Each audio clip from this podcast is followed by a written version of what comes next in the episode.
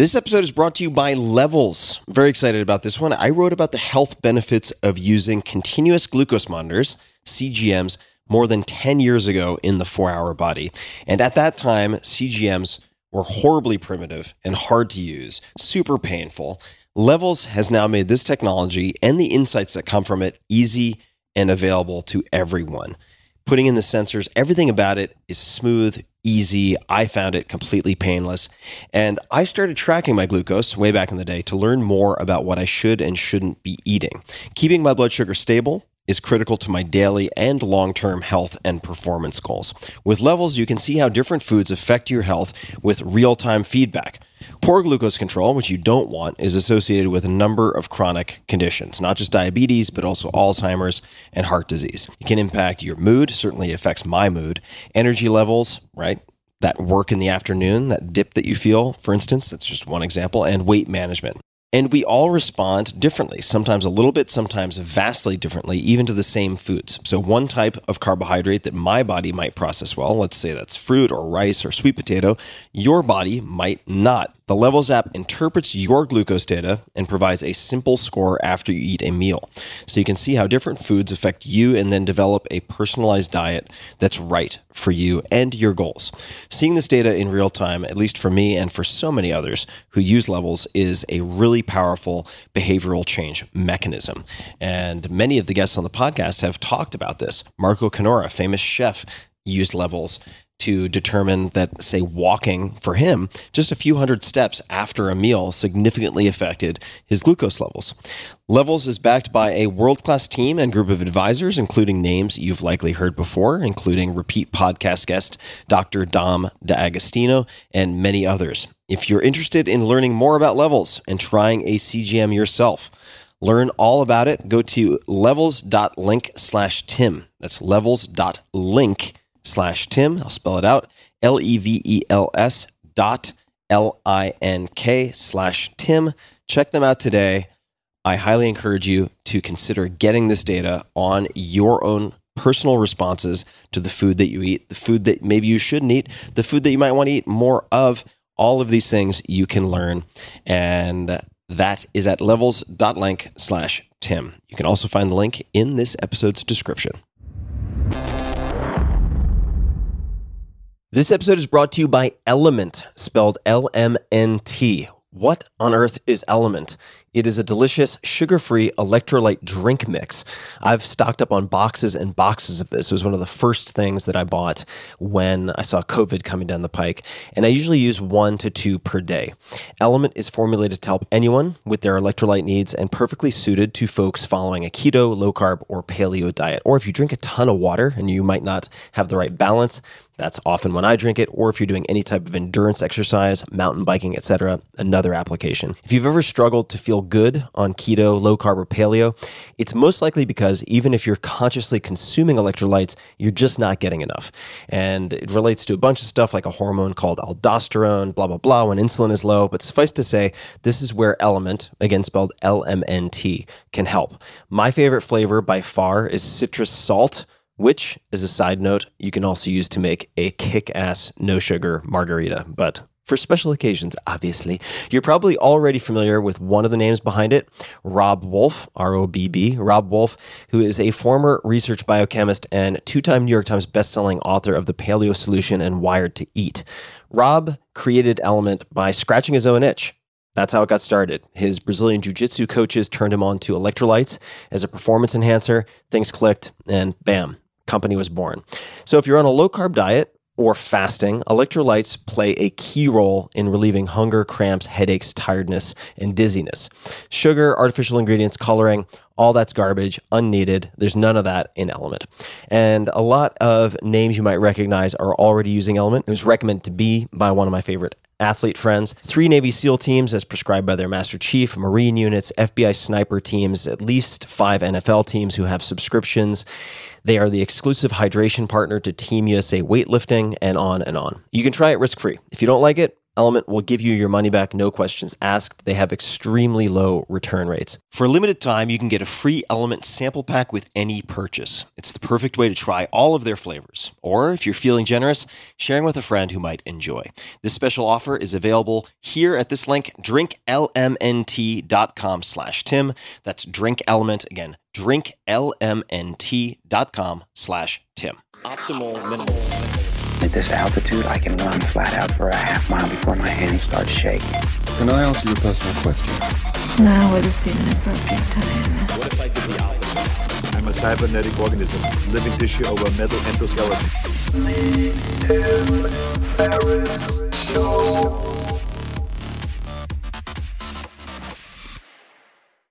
Hello, boys and girls, ladies and germs. This is Tim Ferriss, and welcome to another episode of The Tim Ferriss Show. My guest today is Dr. Matt Kaeberlein. You can find him on Twitter, M. Kaeberlein. Let me spell that for you K A E B E R L E I N. And Matt is a professor of laboratory medicine and pathology at the University of Washington School of Medicine with adjunct appointments in genome sciences and oral health sciences. Dr. Kaeberlein's research interests are focused on understanding biological mechanisms of aging in order to facilitate translational interventions that promote health span and improve quality of life for people and companion animals.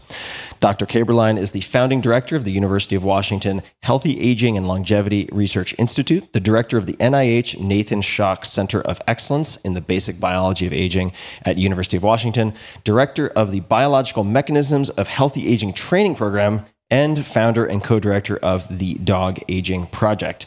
You can find him online at kaeberleinlab.org, again on Twitter at mkaeberlein, and we will link to all the other social, LinkedIn, etc. in the show notes at tim.blog slash podcast. Matt, welcome to the show. Thanks, Tim. It's a thrill to be here. I am very excited to dive in. We will run out of time probably before we run out of topics, but let's just start at the basic of basics and get a definition of aging biology? First of all, I think that's actually perhaps the hardest question you're going to ask me today because there is really a lack of consensus i would say is first of all what do we mean when we talk about aging and then in particular aging biology but i'll take the simple part of that i hope and so what i think of when i think of aging biology is the biological, physiological changes that occur as animals, organisms age. And I think the important point to appreciate, I think everybody recognizes that biologically we are different when we are old compared to when we are young. Nobody would argue with that. I think what's important to appreciate is that there are characteristic changes that happen in all people as we age. And some of those changes happen in other animals, even to very simple single celled organisms. And so when I think about the biology of aging, I think about it at different levels. You can think about the molecular changes that go along with aging. You can think about the functional changes that go along with aging. You can think about the behavioral changes that go along with aging. But those are all driven by the biology of aging. And of course, the last point I'll make is that most of the major causes of death and disability and functional decline that we experience are due to the biology of aging. So if you look at all of the major killers, well, almost all of the major killers in developed countries, they all share a single greatest risk factor. And it's how old you are. And that's because of the underlying biology that creates a change in our physiology that is permissive for all of those diseases to happen. Where did your research begin in this area? I actually got started thinking about and actively studying the biology of aging as a graduate student. So this was back in, I guess it was 1998. I was a first year graduate student at MIT. And I went to MIT thinking I was going to do structural biology, X ray crystallography, something like that. And I heard a talk by a professor there, Lenny Guarente, on the research that his lab had started doing really only a few years before I got there, where they were taking a genetic molecular biology approach to try to understand the mechanisms of aging. And at that time, they were working in a single celled organism, budding yeast called Saccharomyces cerevisiae. But to this day, I still don't know why that resonated with me. But I have this very vivid memory of sitting in this lecture hall, hearing Lenny talk about trying to understand the mechanisms of aging using genetics and molecular biology and biochemistry. And I was hooked. I never, ever thought about studying something as complicated as aging and it it just it captured me and so I went and I talked to Lenny and I ended up joining his lab and I've been working on this problem you know in one way shape or form since then Now, you at one point seem to have had a fork in the road. Mathematics, we were talking about this before we started recording, and biology. Did you have any misgivings about veering into the sphere of biology? So I don't think I ever had any misgivings, but first of all, I'll say I've had many forks in the road. And honestly, at that age, and maybe to some extent still in my life, if anything, I underanalyzed decisions. So I don't think I had any misgivings. So what I'll say is I got my undergraduate degree at a college called Western Washington University, which is about 90 miles north of Seattle. So it's a smaller university, mostly undergrads, no PhD students, maybe a few master students. And I went there intending to major in biochemistry. And it was probably the first summer there, I had a math professor who was fantastic, who kind of pulled me aside. And, you know, he was like, You're really good at math. I think you should take my proofs class over the summer. And, and I, I'd never actually done a formal mathematical proof before that, but I ended up taking the class, loving it. And then he's like, You should major in math. And so I ended up getting a degree in mathematics and a degree in biochemistry when I graduated from my undergrad. But I don't think I ever seriously thought about a career in mathematics. I think, you know, I do wonder sometimes what would have been different if I'd gone down that road. But I think I was always drawn towards biology in some shape, biomedical research. I think I wanted to have an impact on human health. Not that you can't have an impact in lots of other fields, but I think I was drawn to that. And so I never really seriously considered applying to graduate school in, in a mathematical application and only applied to biology, biochemistry. I did apply to one chemistry program as well. Let's flash forward to current day. We're going to do a lot of this bouncing around. You're wearing a shirt. It says Dog Aging Project on Yeah. it. What is the Dog Aging Project? So the Dog Aging Project is the largest study, longitudinal study of aging in, I think, any animal, but it's all in companion dogs. And so this is a a national study across the United States now of more than 40,000 companion dogs living with their owners. So when I say companion dogs, I mean pet dogs living with their owners to really try to understand what are the most important genetic and environmental factors that influence aging, biological aging in dogs, with the recognition that most of the mechanisms of aging that happen in dogs also happen in people. And so this will be relevant for both companion dogs and also for people. And I would say there are really two parts to the dog aging project. The first part, which is the la- largest, is what we call a longitudinal study of aging. So completely observational. All of the dogs that are in the longitudinal component, we're not asking the owners to do anything different than they normally would. We are following this, those dogs over time to try to learn as much as we can about what are the factors that cause them to age the way they do, develop diseases that, that they do as they get older. And then there's a much smaller clinical trial, which is really aimed at testing whether or not we can have an impact on the biological aging process in companion dogs to slow aging, maybe even reverse functionally some aspects of aging, help dogs live longer, healthier lives. And we're testing a drug called rapamycin, which I'm sure we'll, we'll talk more about in that clinical trial. I kind of think of this as having two parts. The longitudinal study is let's understand as much as we can about aging. The clinical trial is let's do something about it. And I am very much in the camp of let's do something about it. Yes, we will talk quite a bit more about rapamycin, maybe very soon in this conversation. and for people listening, my hope and intention with this conversation is to help listeners to better develop scientific literacy to the extent that you can separate some fact from fiction with respect to longevity, lifespan, and health span. So let's underline this word health span for a moment. And I'm going to front load this, so please forgive me. I was planning on maybe asking this later. Could you please describe your experience with frozen shoulder? Sure. So should I define health span first, or do you want to come back to that later? Well, I thought they might they might tie in. So however you would like Yeah. to tackle it. So the first thing I would say is it's interesting because this term health span is pretty new. Even in my field 10 years ago, most people weren't talking about health span. And I think it's sort of become popular because it resonates with people. And what we mean by health span is the period of your life that is spent in what we would consider good health. And I think there are different ways you could define that, and, and maybe different people would define good health slightly differently. But conceptually, I think this makes a lot of sense, right? We all know we go through our lives. For most people, when you're young, you are experiencing good health, you are functioning well. And as you get older, that health declines, that function declines. You know, I, I often will say that that I am damaged 51 year old. And what I mean by that is that functionally, I'm in pretty good health for being 51, but functionally I'm I'm nowhere near where I was when I was 21. And I think we all experience that. So health span is a concept to try to track how much of your life is spent in good health. Now, the reason why I'm going into a little bit of detail on this is I think it's really important to recognize that health span is not quantitative. We don't have a way quantitatively measure health span. In some ways, it's a, you know you you know it when you see it kind of thing, or when you don't. So I want to make sure that people don't get confused about when claims are made that drug X extends health span.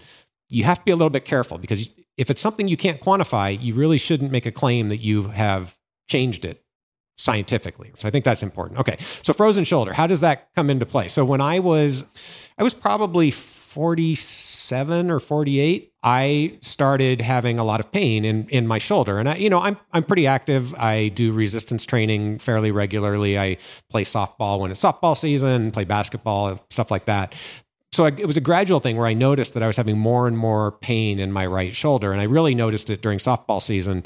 But it was a weird, like I've had injuries here and there, but it was a weird kind of pain where, you know, if I was in the gym trying to do a bench press or something like that, the pain was most severe when I started. And then it kind of gradually got better as I as I was going. I'd never really had an injury like that before. I had no idea what it was. I'd never heard of frozen shoulder at this point. But when it really impacted my health span, or at least I would say my quality of life, was one day when my son and I went across the street to the park near our house and I tried throwing the football to him. And I just couldn't do it. I did like two throws and I had to tell my kid, you know, Jace, I'm really sorry. I just can't do it. It hurts too much. And for me, I mean, I think, you know, obviously we all have life experiences and many people have had experiences that were worse than that for sure. But for me, that was kind of an emotional moment. I was at a point in my life where I had a physical problem and I couldn't go out and throw a ball with my kid. And, I, and I'll also say I'm trying to get better at this, but I'm somewhat stereotypical guy and that I won't go to the doctor until I have to go to the doctor. so that was the moment where I finally was like, okay, I have to get this fixed. So I went to my general practitioner. He wanted me to go to physical therapy. I went to physical therapy for, I don't know, maybe six, seven weeks, and it was just making things worse. So I went back to him. And I, at this time, I thought I had a torn rotator cuff. Like I had convinced myself that that's what was wrong. So I went back to him and I'm like, physical therapy is not helping. Get me in to see a specialist. I need to get this fixed. And I was actually hoping that I would go to the specialist. He would say, okay, you have a torn rotator cuff. We need to get you to have surgery. Because again, I just wanted it done. I wanted it fixed. So finally, I go to see the specialist. And within five minutes, he's like, you don't have a torn rotator cuff. You have frozen shoulder and he called it adhesive capsulitis, which again I hadn't heard of before. And he explained to me that it's fairly common in people in my sort of demographic group, more common in women than men, but but it happens in lots of men. And it's an inflammation of the shoulder capsule. His recommendation was he said, I can give you a shot, but I don't recommend it. It doesn't really last that long, and that can create problems with the cartilage. like a corticosteroid Yeah, shot. Exactly. Yeah. So I think you should just go back to physical therapy. And, you know, for some people, it goes away in about a year. And that was not what I wanted to hear, right? it's like, Yeah, a year. That's not why I came, Doc. exactly. So I was pretty depressed shortly. I don't, I, I, this is another part of my personal makeup, I think. I don't stay depressed, but I was pretty, for me, I was pretty depressed right after this. And I vividly remember, and I was angry too. And I'm sitting in the car just like, this sucks. and I'm thinking to myself, okay, you know, this is an age related inflammatory condition. This is exactly what I study. It probably should have occurred to me before then, but I finally had that realization. And so then I thought to myself, well, I know some things that might help. And so maybe I can treat myself. And that's what I ended up doing. So again, sure we'll talk more about rapamycin, but that's the drug that I if I had to pick one intervention, that's the one that I have focused on the most throughout my career. And one of the things rapamycin is quite good at is reducing age related sterile inflammation. And so I thought maybe this would be a case where rapamycin would be helpful. So I started taking rapamycin. About two weeks in, I was pretty convinced that it was having an effect because I got about, I'd say, half my range of motion back. And by the end of the 10 weeks, so I decided I was going to try 10 weeks, and we can talk about that why 10 weeks if you want to but that's sort of what i what i had decided by the end of the 10 weeks i was back the pain was gone and i had probably 90% of range of motion back and it hasn't come back. So look i'm a scientist. I believe in placebo effect. It is real. This was so painful and for me so limiting on, on what i could do. I just i don't think it was placebo effect. I think it probably was the rapamycin. So let's talk a lot more about rapamycin. What is rapamycin? Let's begin with the primary or initial indication for which it is used, or maybe we don't Sure. want to start there, but let's just broadly explain what rapamycin is. And now, also, just for a definition of terms, you said sterile inflammation. Does that simply refer to a chronic inflammation not caused by infection? That's right. Yeah. And actually, I think maybe that's worth digressing on for just a minute because I think, you know, a lot of times you'll hear people say that our immune system declines with age. And I'm sure we've all heard that during COVID, right? We know that the elderly were most susceptible to severe outcomes from COVID. So you'll hear people say that. That's actually not true. It, it's not correct. That's half the story. So the ability of our immune system to respond to pathogens declines with age, or to respond to a vaccine declines with age. At the same time, our immune system is responding inappropriately to a bunch of stuff that it shouldn't be responding to. That's the sterile inflammation that I'm referring to. And you could broadly group that as autoimmunity. There are a lot of disorders that we all know about that are sort of formal autoimmune disorders. But I think a lot of the chronic aches and pains that go along with aging are a milder form of autoimmunity that are driven by this sterile inflammation. That there's also a term that has been popularized in the field called inflammaging, inflammaging, to refer to this increase in sterile inflammation that goes along with aging. But I do think this is it's an important point. Immune function both declines and increases. So it's responding to stuff it shouldn't be responding to, and it stops doing its job the way that it's supposed to. And those two things are connected. Part of the reason why our immune system can't respond to things like coronavirus or a coronavirus vaccine is because it's spending too much time doing this autoimmune stuff. And that inhibits the response that you want.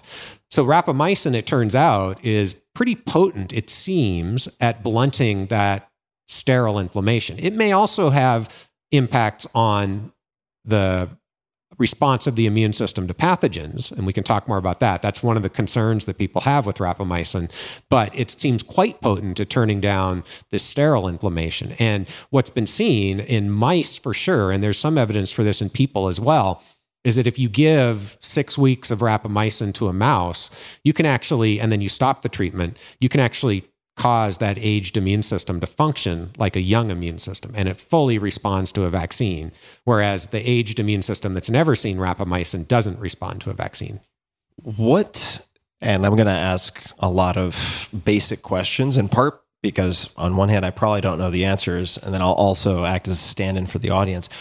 What exactly, or even approximately, happens, even if it's theory at this point, to someone as they age that causes this, let's just say, double edged sword with immune system changes? Where, Yeah. on one hand, they're underreacting, but they're underreacting in a sense because they're overreacting somewhere else. What are the processes responsible for that? So I will give you kind of what we think right now. I will say it's not fully known. And I'll also make a disclaimer I am not an immunologist. I have tried several times to learn enough immunology to be credible, and I failed miserably every time. It's like a completely different language. I have a lot of respect for immunologists, but I really wish they'd learn how to talk to regular scientists, let alone regular people. but uh, but I'll give you my understanding of the immunology here. So so there's probably a couple of things going on. One is that you know we are from birth constantly exposed to all sorts of stuff that our immune system reacts to, right? All sorts of pathogens and even things that aren't necessarily pathogens, our immune system will respond to. I think part of it is just the burden of that years and years and years of the immune system responding to all sorts of different stimuli that it becomes overactive towards even self antigens, right? And that's where the autoimmunity comes in. I think from the context of aging biology, the mechanism that has been best worked out is in the area of what are called senescent cells. So these are cells that accumulate as we age. They don't die. So there's a there's a mechanism called apoptosis, or some people say apoptosis, where cells can undergo programmed death or death in response to damage. And that's an anti cancer mechanism, right? You want, if cells are damaged, you want them to die so they don't become cancer. Senescent cells are a different off ramp that damaged cells can take. They don't die, so they stay around, but they stop dividing, and so they won't become cancer. The problem with senescent cells is that they give off a whole bunch of signals that hyperactivate the immune system or target the immune system. These are called inflammatory cytokines. It's a process called the SASP, SASP, or senescence associated secretory phenotype. These are all these signals, the senescent cells that accumulate as we get older. So there's more and more of them as we get older. They give off these signals, which tell the immune system to go crazy, basically. And so that probably, from a molecular viewpoint, is I think most people would say maybe the primary reason why we have this chronic inflammation with age. And there are strategies people are taking. There are these class of molecules called senolytics, which are molecules that are designed to go kill senescent cells. Right. With so the idea that lessening senescent cells, like anxiolytic. This is that the basic idea? Yeah. Well, right. So the idea is with age, right, we have this accumulation of senescent cells. They don't seem, as far as we know, they're not doing anything good. So if we can target molecules that will specifically kill those cells, that'll be beneficial. And the mechanisms are complicated, probably beyond probably beyond the detail that we want to get into here. And I mean this this idea has caught fire in the field, right? It's a really sexy idea, right? We've got these misbehaving cells, they're good for nothing, do nothing cells that just kind of hang out and convince the other cells to do bad stuff. So if we could get rid of them, that'd be a good thing. Turns out it's probably not that easy, not surprisingly. Biology's always more complicated, but conceptually it's a really nice idea and so lots of people are working on this now this ties back to rapamycin because what rapamycin does it doesn't kill the senescent cells but it basically shuts off this SASP, the inflammatory signals. So it's like you're not killing the good for nothings that are creating the trouble. You're just putting a gag on them. They can't talk anymore.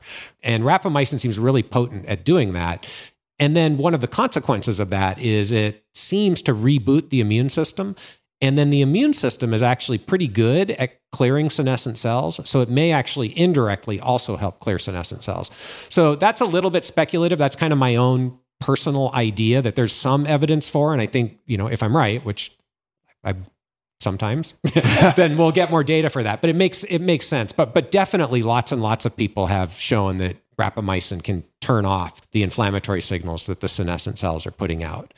So that was my rationale for the whole going back to the frozen shoulder. I sort of had you know i did enough reading on on what it was to recognize that it was inflammation of the shoulder capsule not knowing why some people get it and some people don't. But it made sense to me that it was tied into this chronic inflammatory state. And we had already at that time data from my lab that in mice, we could knock down that chronic inflammation in a few different tissues with rapamycin very potently. And so I thought, there's a chance it might work. Why not? Better than waiting a year. Let's yeah. I, I mean, one of the best, I've made a lot of bad decisions in my life. Fortunately, not, not too many really bad ones, but that was a good one. And I mean, again, this, this gets back to what you were, how we originally got on this, which is this idea of health span. I think that we are sort of trained, at least as scientists and medical professionals, to think of health only in the context of disease, right? But I would say most people, their decline in health as they get older starts way before they are ever diagnosed with kidney disease or heart disease or emphysema or whatever, right? Pick your favorite age related disease. We all have these chronic aches and pains and declines in function that have a real impact on our quality of life. And so I think those are maybe as important, maybe more important than the individual diseases that could be impacted by targeting this biology of aging.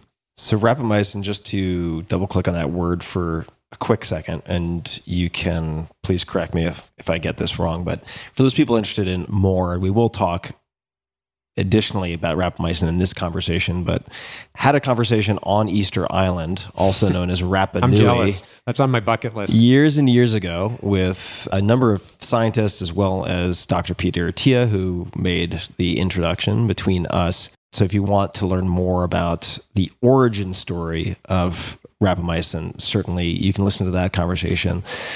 What is rapamycin most commonly used for these days? Rapamycin was first approved by the FDA, I think in 1999. So it's been clinically used for a while now to prevent organ transplant rejection. And I think it was first in kidney transplant patients, but it is used for some other transplants as well. So that's how it's been used most in clinical practice. It is also used for some some types of cancer are particularly responsive to rapamycin. There are a few more rare disorders that are known to be caused by hyperactivation of mTOR, which we haven't talked about yet. But mTOR is the protein that rapamycin inhibits, and so it's used clinically there. It's also used in, or has been used in cardiac stents to prevent regrowth of cells over the stents. So mostly organ transplant, but a few other less widely known uses. I was smirking because we may or may not know someone who has mTOR on his license plate. How many times do you think the term mTOR has been uttered on the Drive, the podcast that Peter Attia hosts? I mean, it's got to be in the thousands. Yeah, I was I was gonna say you know somewhere between five and ten thousand, but that may be a low guess. Why 10 weeks to come back Yeah. to your story? Honestly, that was based off of studies that we and others have done in mice, where we know that it seems like between four and ten weeks or twelve weeks, you can definitely get a lot of benefits from rapamycin treatment, and it might be worth at some point talking about what those are. 'cause it's pretty striking how wide in terms of tissue these these effects that people see are. Pat, let's let's use the power of now. No time Yeah, like the all right. present. So the first thing I would say is, you know, if you had asked me 10, maybe 15 years ago, the interventions that we are studying on the biology of aging, how are they going to work? Are they going to slow aging or are they actually going to potentially do more than just slow the decline? I would have said, we're going to slow the decline. I didn't think that we would be able to find things that could actually make organs and tissues functionally better. But we know that's the case with rapamycin and with some other interventions. So in mice, if you treat old mice with rapamycin for between four and 12 weeks, and I'm giving it, that's a pretty big range, but that's because different people have done different experimental paradigms.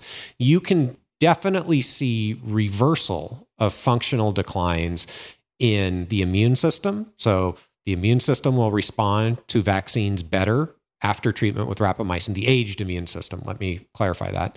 In the heart, so the aged heart functions better after rapamycin treatment.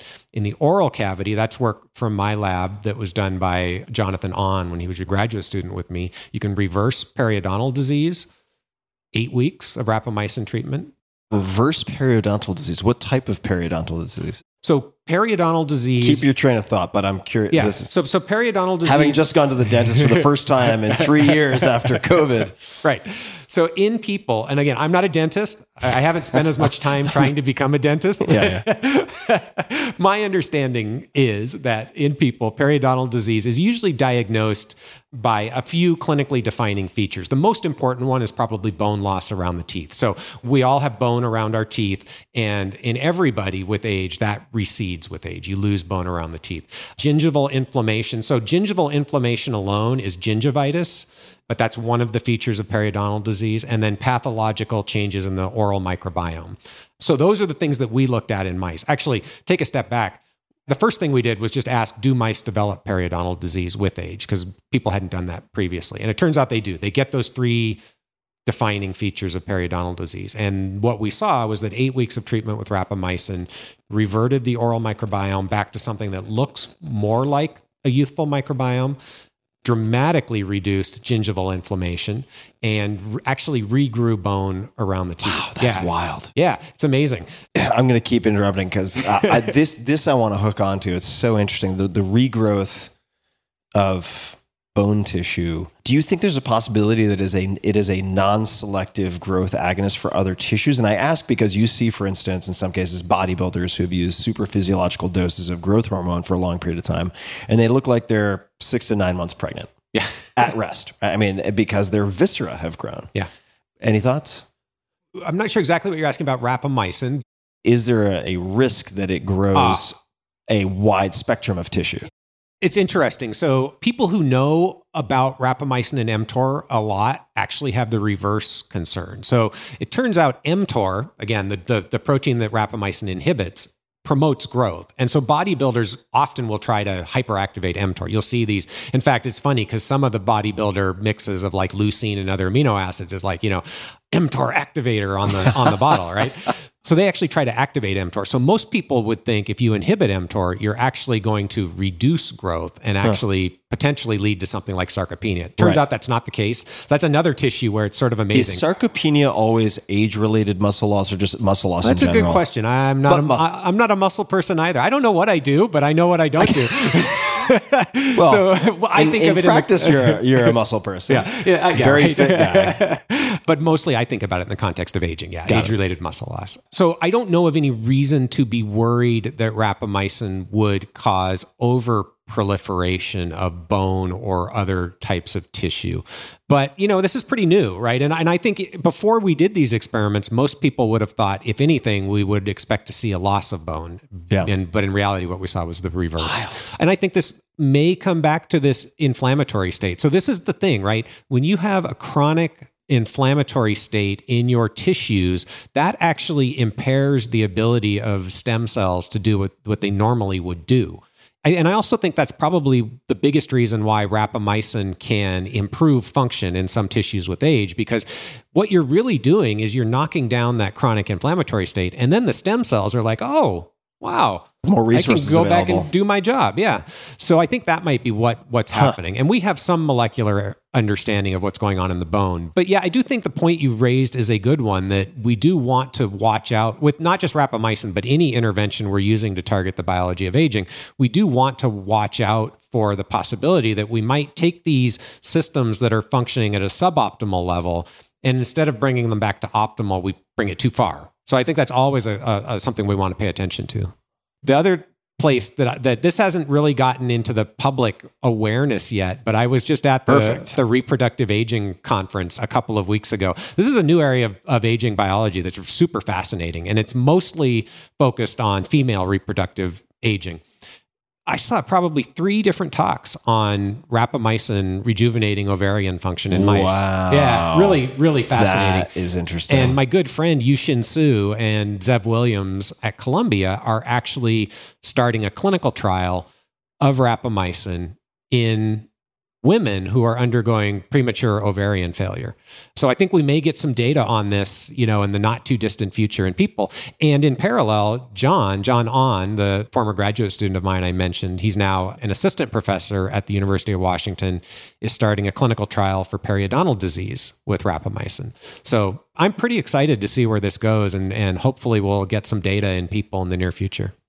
Why cycle off of rapamycin aside from is there are there reasons aside from the experimental designs that have been published right because i can understand why you yeah, say why not well, just keep the- taking it? why Yeah. not keep taking Yeah, it and lots of people have done that in mice. So in mice, people have given rapamycin from a very young age all the way through to old age and death. Some people have started in middle age, and then some people have done these transient treatments that I mentioned. So in mice, you get most of the benefit in terms of lifespan at least from starting in middle age and going till the end of life. And even the experiment we did was a 12 week transient treatment. It looks like you get most of the benefits for lifespan. Maybe not quite as big but you get most of the benefits from just a single 12 week treatment. Now mice obviously age a lot faster than people. I don't have no idea that that would have anything to do with 12 weeks in people but but that's the observation.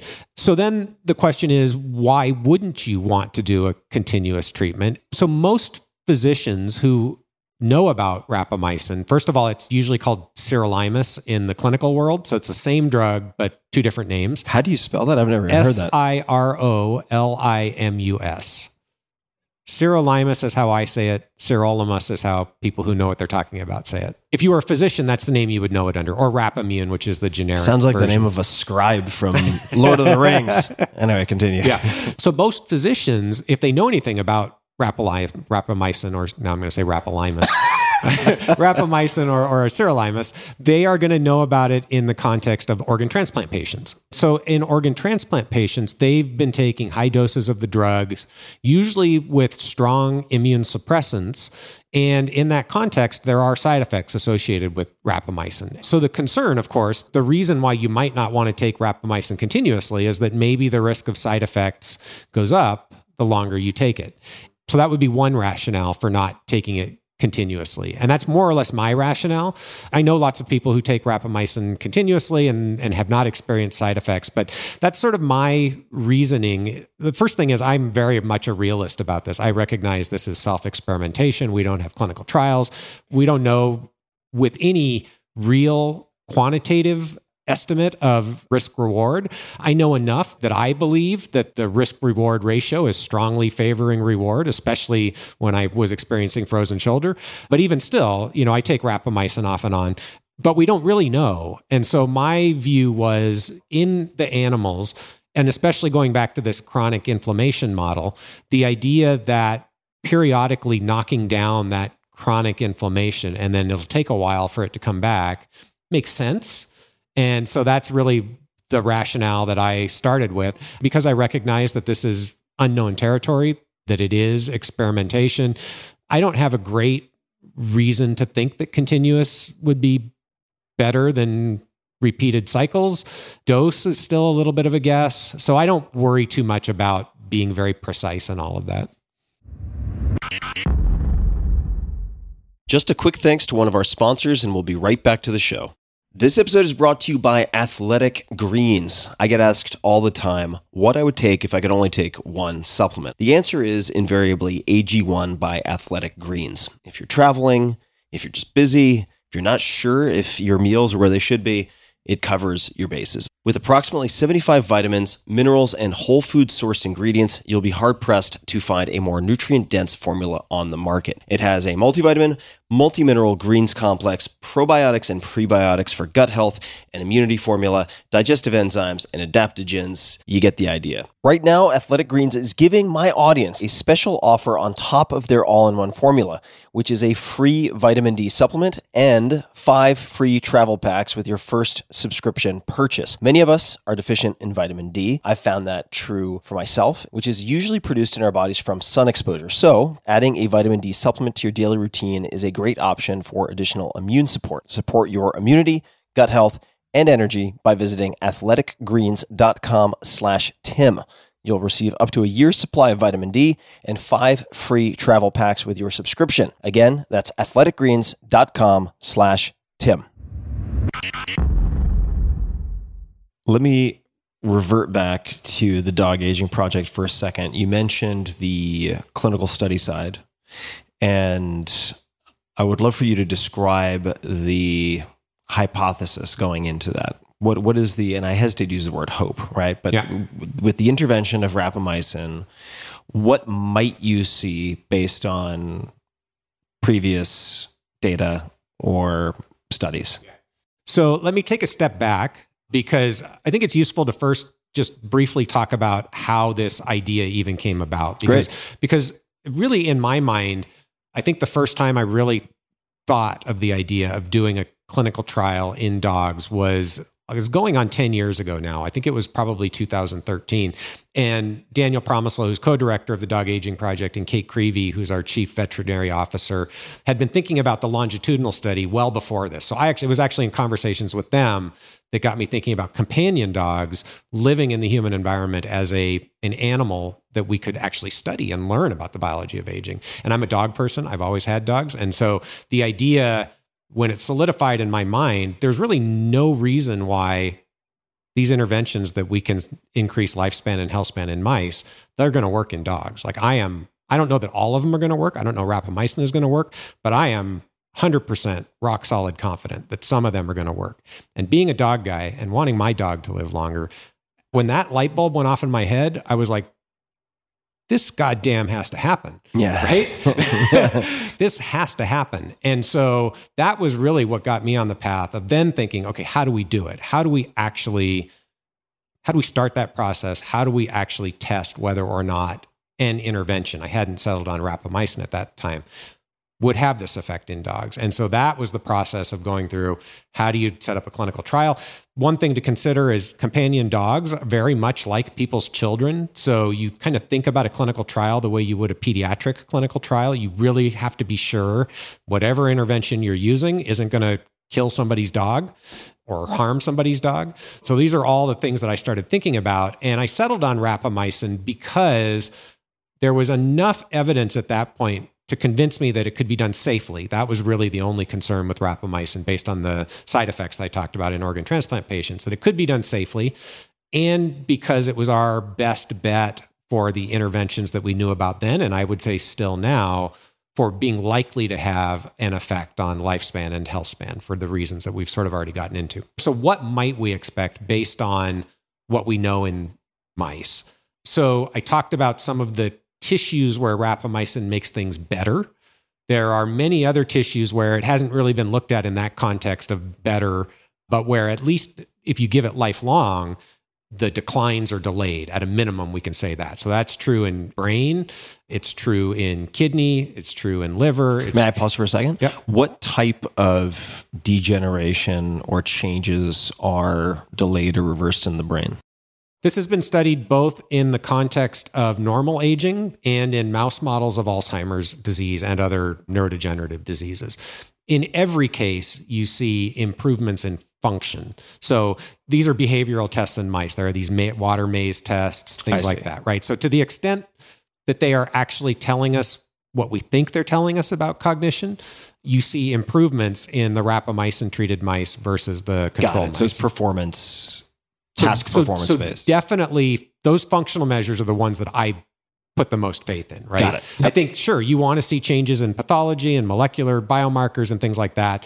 I don't care if the biomarker changes if it doesn't make it function better, though. So that's why I start there. But people have done lots of studies looking at cerebral blood flow. So that's one model that's been put forth. There's decreases in neuroinflammation, as we would expect, given the effect of rapamycin on inflammation and increases in metabolic function or mitochondrial function in the brain. So there are plausible molecular mechanisms by which rapamycin could be having these effects. And that's pretty much true in the other tissues where rapamycin has been shown to have effects is a lot of people have been studying this and made I think reasonable models at a molecular level for how rapamycin is acting. So I'll just I'll cut it short and just say pretty much every tissue where people have looked, you can find evidence that function has been at least preserved. The one that might be worth commenting on briefly and, and coming back to, because we touched on it, is muscle. So early on, there was a lot of concern, I think, particularly am- among muscle biologists, that rapamycin would increase sarcopenia or, or enhance muscle loss with aging and make things worse.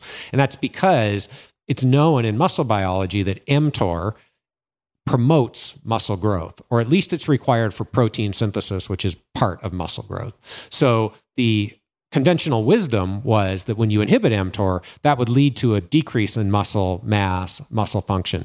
Several studies now in both mice and rats have shown it's exactly the opposite. You maintain muscle function better with age when the mice or the rats are given rapamycin. Now, dose is probably important. So I do think if you were to push the dose too far, you know, you might impair muscle growth or muscle maintenance. But at the doses that also extend lifespan and have all these other effects, muscle is actually functioning better in old animals than in control animals.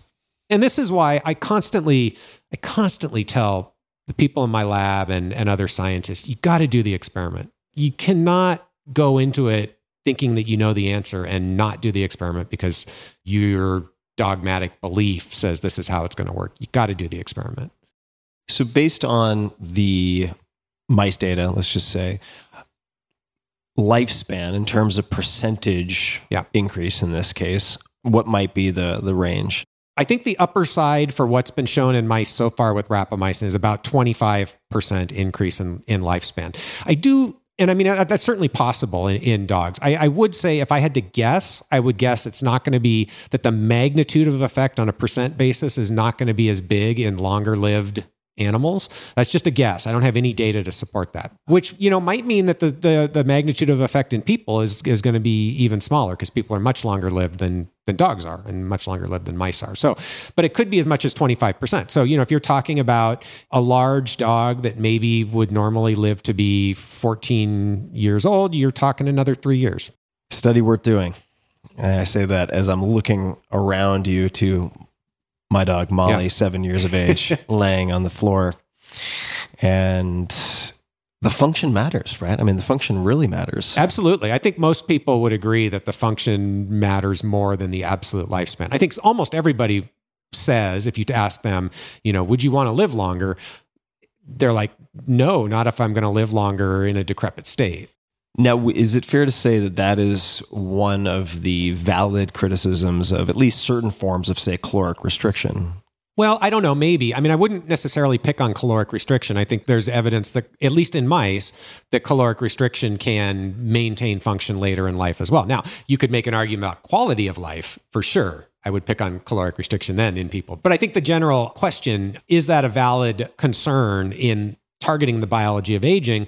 I would say it is and it isn't. So, nothing that I have ever seen, and I've seen a lot of things that extend lifespan, nothing has ever convincingly extended the bad part of life, the decrepit state. There's a little bit of debate in the C. elegans field about that, but I think that's these are people arguing over silly stuff. I've never seen anything that does that. Wait, C. elegans. This is a, It- It's a nematode worm. it is, right? Yeah. Nematode worm. yeah. Even there, I think it's a it's a semantic argument, not a real argument. But it's certainly in mammals, nothing that extends lifespan makes the end period only extends the end period of life. I think it's a legitimate question whether some of these interventions might proportionately extend lifespan, where you're proportionately extending health span, but you also, in an absolute sense, do have a longer period of decline. That is hard to really completely resolve. I would say things like rapamycin and caloric restriction, which those are the two most potent interventions we've got right now, really do seem in mice to push the declines in function and diseases back later into life. So you really have disproportionately extended health span compared to lifespan. But again, that's my interpretation of the data, but it's a hard case to make quantitatively. When you were considering different candidates as interventions for this dog aging project, rapamycin ended up being the top pick. What would have been the second and third place finishers, Yeah. so to speak? The first thing I'd say is I think if I had like a boatload of money and, and I could test 10 interventions, I would not try to make the decision myself. So I'll give you my list. I'm not dodging the question, but I would get a bunch of my best friends who I also respect their science together and, and sit down and talk about it because I certainly think that we could come to a better collective decision. But I think the place where I would start are with interventions that robustly and reproducibly extend lifespan in mice. I think you'd have to take a look at caloric restriction.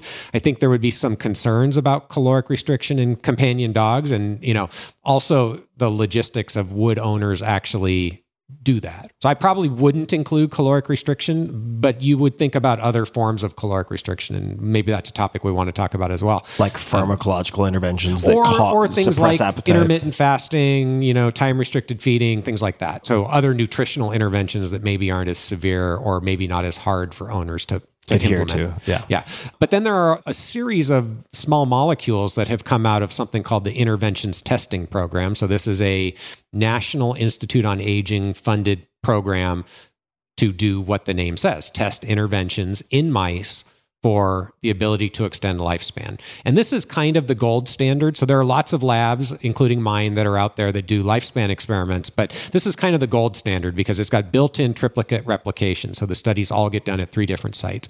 And they have shown a handful of small molecules that extend lifespan in mice. Interestingly, and this is something people don't really understand, many of them only extend lifespan in one sex or the other in mice. Yeah. And it tends to favor males. So more drugs extend lifespan in males than in females. So maybe we'll break even with the Right, maybe, we average can, maybe we can catch females. up to the to the females. Yeah. so nobody understands that. That's another area that people are really interested in. So rapamycin has been shown repeatedly by the interventions testing program to extend lifespan in both males and females, and it's the biggest effect. But there are other drugs like acarbose, which is an anti-diabetic drug. That is in males at least close to rapamycin in terms of the magnitude of effect. 17 alpha estradiol, which is a sex hormone, extends lifespan in males. NDGA is, a, is another one. So there are probably six or seven small molecules that have come out of that program that would make sense to think about testing in dogs. Again, because, like I said, this is almost like doing a pediatric clinical trial. First thing is, what do we know about this molecule in dogs? Can it be done safely? And then there are a couple of others that I would put on the short list, not because they've extended lifespan by the ITP, but because there's so much buzz around them in the field and because there is some evidence that they can extend health span. And two that I think would fit in that category are metformin, which is the most commonly prescribed anti diabetic drug in the world. Probably most people listening to your podcast have heard of metformin. It's gotten a lot of attention for its potential effects on longevity. And Nir Barzilai Einstein has been championing a human clinical trial called TAME, which stands for Targeting Aging with Metformin. And if you want to talk about that, I'm happy to. But I think because we know a lot about metformin and its effects on metabolic health, and it's been talked about so much in the field that probably makes sense to look at. NAD precursors is the other class of molecules I would put in that bucket. Actually, and uh, nicotinamide riboside, which is an NAD precursor, did not extend lifespan by the ITP. But there's a lot of evidence that you can have beneficial effects on metabolic health and health in general. And NAD precursors are almost certain to be safe. So again, coming back to the, you know, doing this in dogs. And then there's a couple of others that I am interested in that are more recent. One is alpha ketoglutarate, which is a natural product metabolite that a lot of people are thinking about now. There's one study that, that showed a small lifespan extension in mice. And the other is a molecule, there's two that actually are thought to target autophagy or mitophagy, mitochondrial autophagy. One is called spermidine, and the other is called urolithin A. And so I would take a close look at those. But, you know, again, that's a short list. And we could, you know, if I sat down with my friends for an hour, we could probably come up with an, an equal number of, of other things to, to kind of think about. Okay. Let me. you asked. oh, I, of course I did. That's my job. So I want to take a closer look at a few of these, especially a number that I don't recognize. Actually, before we do that, I know you would talk to your smart friends, but since they are your close friends, presumably you've probably spoken about this before. So let's just say you were benevolent dictator Yeah. of the targeting aging clinical trials program, and you had to pick one of these aside from rapamycin. Not holding you to it. Clearly, this is just a thought exercise, but where would you lean? And actually, you know what? I'm going to take metformin off the list just to make it easier. Okay. I wouldn't have gone with metformin anyways. Mm-hmm. I would probably go with alpha ketoglutarate, but I would take a close look at urolithin A and spermidine. Can you tell me more about urolithin A and spermidine? Yeah. And what those are used for currently?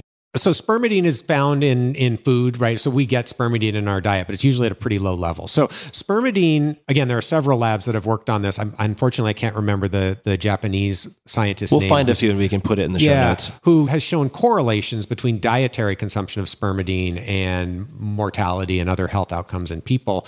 And then Frank Madeo was the first to really start studying this in the basic biology of aging side and has shown that you can extend lifespan in a few different organisms. I can't remember if there's a really strong lifespan. I think there's a lifespan study in mice that looks pretty good, but certainly a bunch of health span measures in mice that are treated with spermidine.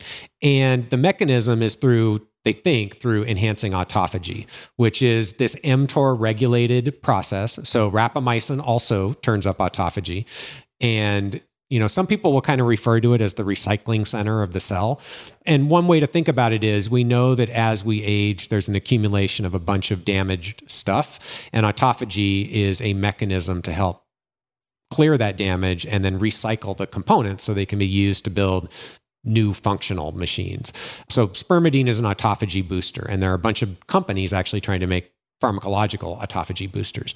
So that's the mechanism for spermidine. And then urolithin A is also an autophagy booster. I don't know as much about the source of urolithin A. It is a natural product, but I don't know as much about the source. But it seems to preferentially boost a specific type of autophagy called mitophagy or mitochondrial autophagy. And so the idea is there that you're you're kind of restoring metabolic function by breaking down the damaged mitochondria and making new mitochondria. And that has been shown to extend lifespan in it started in worms and I think there's a mouse study, but there's also now been at least one clinical trial, which I, this is new. I haven't really had a chance to dive into the clinical trial in depth. I'm kind of waiting for Peter Attia to do that for me. um, tell me what's wrong with it. No, I'm just kidding. But my quick glance at the trial, it looked pretty interesting. It looked like there may have been some improvements in muscle function in older people taking urolithin A, which is what we would expect if you're really enhancing mitophagy. That study was, of course, funded by the company that's trying to develop this and sell it. So, you know, there, there are some conflicts of interest there. But I think companies can fund and do good clinical trials. I just haven't had a chance to dive into it and really evaluate it. What is the function or significance of 17 alpha estradiol? I don't think people really know the mechanism there at this point. There are a lot of things that have been proposed, and I think that's really a mystery right now how it's working to extend Is lifespan. it working selectively in males? yes. Okay. Yep. Yeah. Yeah. Yep. That's one of the ones where it's only in only in males. And whether it's having feminizing effects, I don't know that people have really looked closely at that. Or a cardioprotective effect. This yeah, although in mice, most people would say that a significant fraction of mice die from cancer. Depending on the strain background, it's probably between like 60 and 90%. Die of So- cancer. Die of cancer. So, and most people would say that vascular disease, at least, is not a significant component of death in mice. Maybe maybe true cardiac disease in a small fraction. Interestingly, the same thing's true in dogs about, well, really about all, certainly vascular disease, not a big cause of death, cancer, a much greater cause of death, although I have to be precise. Euthanasia is the leading cause of death in dogs, but usually people will euthanize their dogs for a reason, and cancer is one of the big killers in that sense. So I don't think most people would immediately think that an intervention that prevents vascular disease or even heart disease would have a big effect on mouse lifespan if it wasn't also impacting cancer and potentially Right. also other age related diseases. That makes sense. So I'd love to visit two more, and I'll actually mention the one we'll do second, which is the NAD precursors. And I want to ask about this specifically because it has become very popular, rightly or wrongly or both. Who knows Yeah. which reasons are being used to justify it for people to use intravenous pushes of NAD Yep. in various settings. It's extremely popular in Austin. So I'd like to talk about that. But first, there's one that I have here in my notes that I'd love to know if you have any opinion on. And I haven't seen this name in ages. I do have some familiarity with it, which is Deprenyl. So Yeah. I haven't seen this since I was an undergrad at Princeton, freshman year, reading volume one of a series, well, later became a series called Smart Drugs. Yeah. And it talked about off label use of all sorts of things, Hydergine being another example, piracetam, aniracetam, long list of stuff. But Deprenyl was in that list and it talked about not just cognitive benefits, but also effects on libido and so on. Do you have any opinion or thoughts on Deprenyl? That's a really interesting one. And in the context of aging, it's sort of a mystery to me why this hasn't been studied more. So there are a few old studies of Deprenyl on lifespan in rodents, and actually, I think one or two studies in dogs that show pretty big effects. And then it's like the literature just stops. And I don't know why. So this is one that, based on that literature, I think it's worth looking at. I guess I didn't mention it because it sort of slipped my mind. But yeah, there's, as you might imagine, there are very few things that have been reported to extend lifespan in dogs. And this is one of two that I know of, caloric restriction being the other one. And that was in laboratory dogs. So yeah, it's fascinating. And like I said, I don't know why that was never carried forward or if anybody's still thinking about this. Too hard to slap a molecular modification on and patent. I mean, who knows? Well, I- yeah, I mean that's a whole right. That's a whole nother challenge for sure. Rapamycin is kind of in that boat too because it's off patent. Yeah, maybe it had to do with a lack of profit motive, but I I really don't know actually. Unless except for the people who were studying it were never in the mainstream aging biology community, and I think like you know many other fields, when work gets done outside of that. to the extent that aging biology is mainstream, it never used to be, but outside of that mainstream, it kind of people don't know about it, right? Right. Or they just ignore it. All right. I'm going to put a bookmark to revisit Deprenyl after this conversation. And if people have some idea of why the research stalled in the way that it appears to have stalled, let us know on Twitter. I would be very, very interested. NAD precursors. Now, NAD, NAD plus. Is there any difference between those two? Or are those identical? Most people just, yeah, if you don't put the plus on there, everybody will know what you're talking about. It's just so, so there's NAD plus and NADH, and that's just the oxidized and re- reduced forms of NAD. I see. And this is a nicotinamide adenine dinucleotide, is what that stands for. And this is a cofactor in a whole bunch of different metabolic reactions, probably thousands. And so it has a really important role in central metabolism, but also a lot of other cellular functions. And, you know, what has sort of emerged is, I don't know if I would say a consensus, certainly a lot of papers published that NAD levels decline with age and the idea that if you can boost NAD levels that that would have a beneficial effect on metabolism. Now I am massively oversimplifying and there are some very specific models which gained a lot of attention related to how that's working, but I think from a general perspective it probably is the case certainly in some tissues NAD levels decline with age. The reasons for that are not completely known. And there's some reason to believe that if you can successfully reverse that, that there are some metabolic benefits to doing so. And that's the general idea behind intravenous NAD or NAD precursors, which are small molecules that you don't have to take intravenously. So NAD is not taken up. There's no bioavailability if you just eat it. So these NAD precursors are small molecules that in theory, again, there's some controversy around this, but in theory, have bioavailability and can be taken up to boost NAD in cells. Yeah, I'm not going to name names. I was talking to someone who's very skeptical of some of the dietary supplement companies that have been built around NAD precursors, including open questions around whether or not they remain viable if they are not refrigerated. So if they're on a shelf for two or three weeks. Yeah. Lots of open questions. What do you do aside from intermittent use of rapamycin for yourself in terms of improving health span, potentially improving lifespan? What are what are other levers that you're pulling? Well, I can't tell you. and no. close. no, uh, I mean, I mean, the, the, the honest answer is rapamycin is about as edgy as I get, and that's actually pretty edgy for a lot of people. But um, you know, the other stuff that I do is what what I try to do is is I think what we all more or less know we should try to do. I really don't take any supplements. I am pretty averse to supplements. That that might be something that's worth touching on again. You kind of alluded to this a minute ago, but I don't take any supplements. I do periodically take vitamin D when I remember to. That's mostly because my wife tells me I should. But really, what I try to do is I, I I've found for me personally, and I'm very much of the belief that nutrition and diet is very individual. For example, my wife and I are completely different in the way we respond to carbs, and I found that what works really well for me is a low simple carbohydrate diet. I've tried keto just to try it, but I don't do a ketogenic diet. But I do stay away typically from bread and rice and, you know, certainly things that have a lot of sugar added to them. And that works really well for me. But I'll also say I don't get cravings for that stuff. So it's easy. It's been easy for me to adopt that lifestyle. So I think that's been really important for me. And it's been several years now that I've been doing that. And that's helped a lot. And if I had to pick one thing though, it would be resistance exercise. That is the one thing that I think almost everybody should do to give themselves the best opportunity to, to, be healthy as long as possible. Other forms of exercise, I'm not against cardio, all that stuff, but I think if I had to pick one, maintaining your muscle mass and getting as much muscle as you can, especially in your 40s and 50s, is really important later on. So I try to exercise and I and I enjoy exercising, so it isn't a huge burden for me.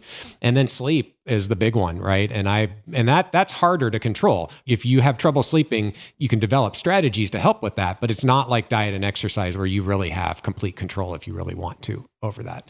But that's a big one. And I'm again have been really fortunate that I tend not to have problems falling asleep and usually staying asleep. So Oof, what I would Yeah. trade.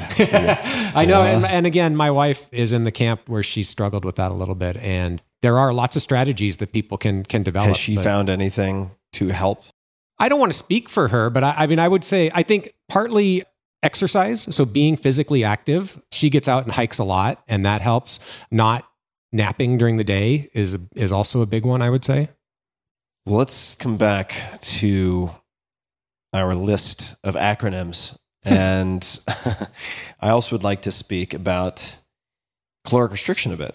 Okay. So I'll just pose a simple question Should Molly be doing intermittent fasting as a stratagem for increasing lifespan? So I'm not a veterinarian. I do Right. not give veterinary advice. Right. Yes. we should say, and I'll add another disclaimer to the top of this show. None of this I am is not a medical doctor. advice. I, do not play one on the internet. We are not giving medical advice. This I'm not for- that kind of doctor. Yeah, this is for informational purposes only. So consult No. your health professional for any decisions. I mean, I do think that's important. So I'll answer, I'll answer your question in a second. But I, I mean, I do always try to make this point because, I, as you might imagine, I get asked all the time about rapamycin for themselves, for their dogs, other things they should be taking, and almost all of this, right, with the exception of diet and exercise and and the other thing, not smoking, things like that. Almost all of this is unknown territory, right?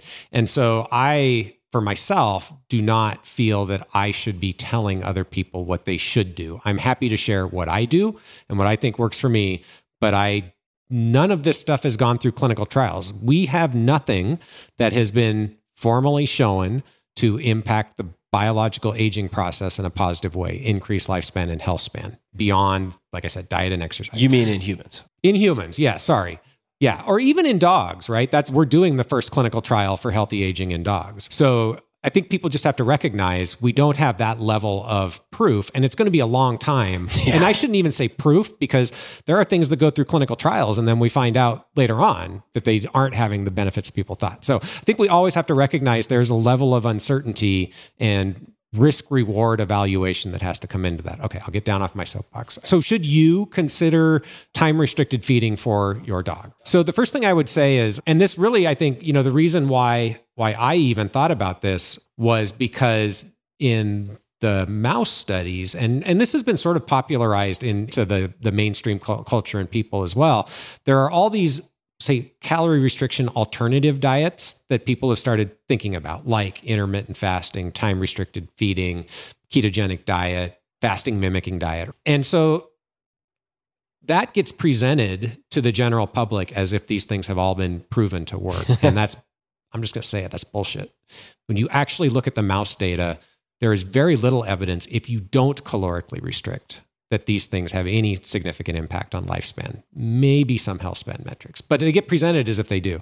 So if you do those things and calorically restrict, yes, they will increase lifespan in mice. Right. But if you limit your window and eat twice the number of calories, very, very. In fact, if anything, or just isocaloric, Yeah, uh, that's right. That's right. There's very little evidence that they have significant benefits. Okay.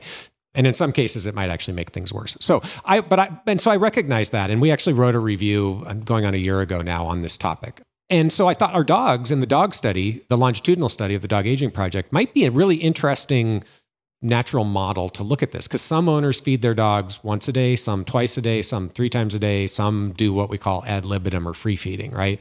The dog always has access to food. So like this- Google engineers when they have the snack Well, bar right around the corner. this is actually a really fascinating question that I'm interested in, which is certainly there's a self selection to free feeding in dogs, right? If you have one of those dogs that will just eat until it gets sick, you're not going to free feed your dog. There's some probably genetic component that some dogs can be have access to food all the time and they just won't overeat. That's really fascinating biology there and I don't really think people understand it yet, but that's a different question. So but but this occurred to me that we had an opportunity to actually look at this in our study. And so what we did was we just looked at the survey data from the 40 I, at that time I guess there were about 25,000 dogs in what we call the pack. That's the the largest part of the longitudinal study.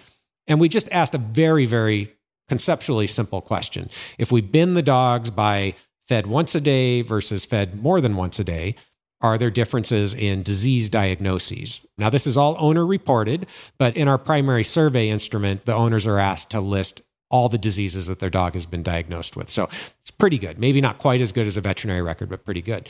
And we looked at, I think, 10 different age related categories. And I didn't think this was going to work. Like I thought, because I don't, I still don't believe in time restricted feeding. Despite the data, no, that's that's not true. I thought there was no way we were going to see anything here, but it was striking. In six of the ten, the dogs that were fed once a day had lower risk than the dogs that were fed more than once a day. Just just so I understand, when you say six out of ten, yeah, so think things like cognitive function, I kidney see, disease. I see. So Six disease 10 categories. disease, right, Yeah. categories. They were all going the right direction. In six of them, it was statistically significant, which in my experience is a really, really strong result. Were the other four no discernible effect, or did they move in the opposite direction? No, they were all going the right direction. They didn't just didn't all reach statistically significant. So then the question is is this causal? I don't know. So again, these are this is an observational study. It's also what's called cross-sectional, so we only have one time point for each dog. Correlation does not equal causation, and you could think of plausible explanations here, right? So a dog fed once a day, I'm guessing is less likely to be obese. Maybe that's why the dogs fed once a day are at lower risk for a bunch of diagnoses, right? That seems pretty reasonable to me. So I don't know that the time restricted feeding is causal for this outcome. The other question is, of course, owners are thinking, should should I change? I want my dog to be healthier. Should I feed my dog once a day? My gut feeling here is that if your dog has been on, say, a twice a day feeding diet for several years, I wouldn't change. Like we didn't change the diet for our dog. I would not try to take a dog that's used to eating two or three times a day and be like, sorry, you're getting one meal a day from here on out.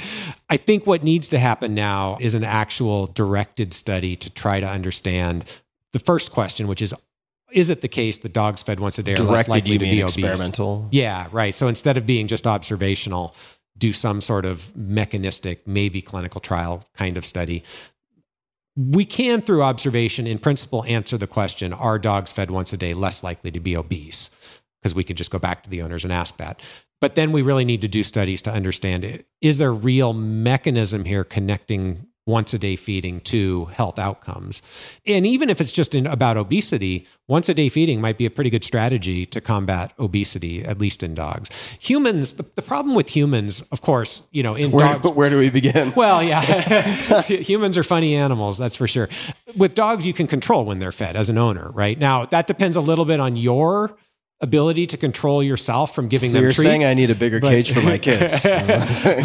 but but in humans that's hard and and here's the other issue i have with the whole dietary restriction nutritional aging nutritional longevity stuff is people pay no attention to the psychological consequences that go along with trying to practice caloric restriction or trying to practice time restricted feeding or intermittent fasting. I'm not saying they're bad for everybody, but I know a lot of people who've dabbled with these things and and I would say some of the psychological effects aren't great. But but I think that comes down to the whole way that diet is integrated with our culture and our social interactions and it's hard to be hungry when you've got high calorie delicious tasting food and on every corner, right? So I think it really it does have an effect that we don't understand and don't pay much attention to.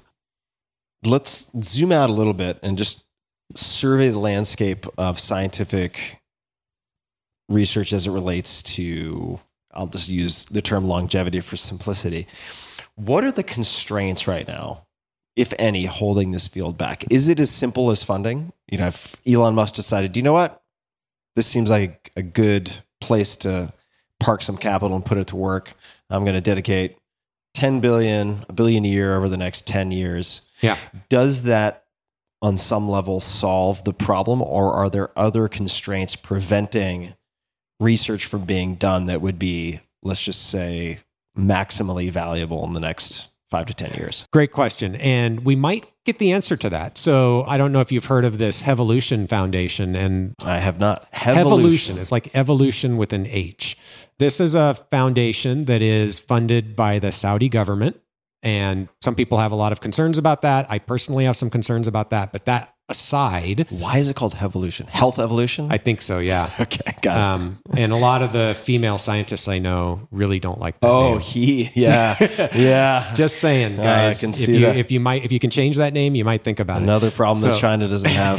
pa, pa. It's all the same. Anyway, So, so in any case, they have said and announced that they will be putting about a billion dollars a year into this area ah, going forward. I'm embarrassed. And this is a I royal decree. this. This. is there's like I, I don't know for sure. This is what I've heard. There have been two royal decrees in the last century, and this is one of them. So, so we might find out. So we'll see. So, first of all, I would say it's going to take some time. If we just put the relative level of funding and we compare it to something like cancer research. So, cancer research right now gets just from NIH about $6 billion a year, and that's not DOD and other sources of funding.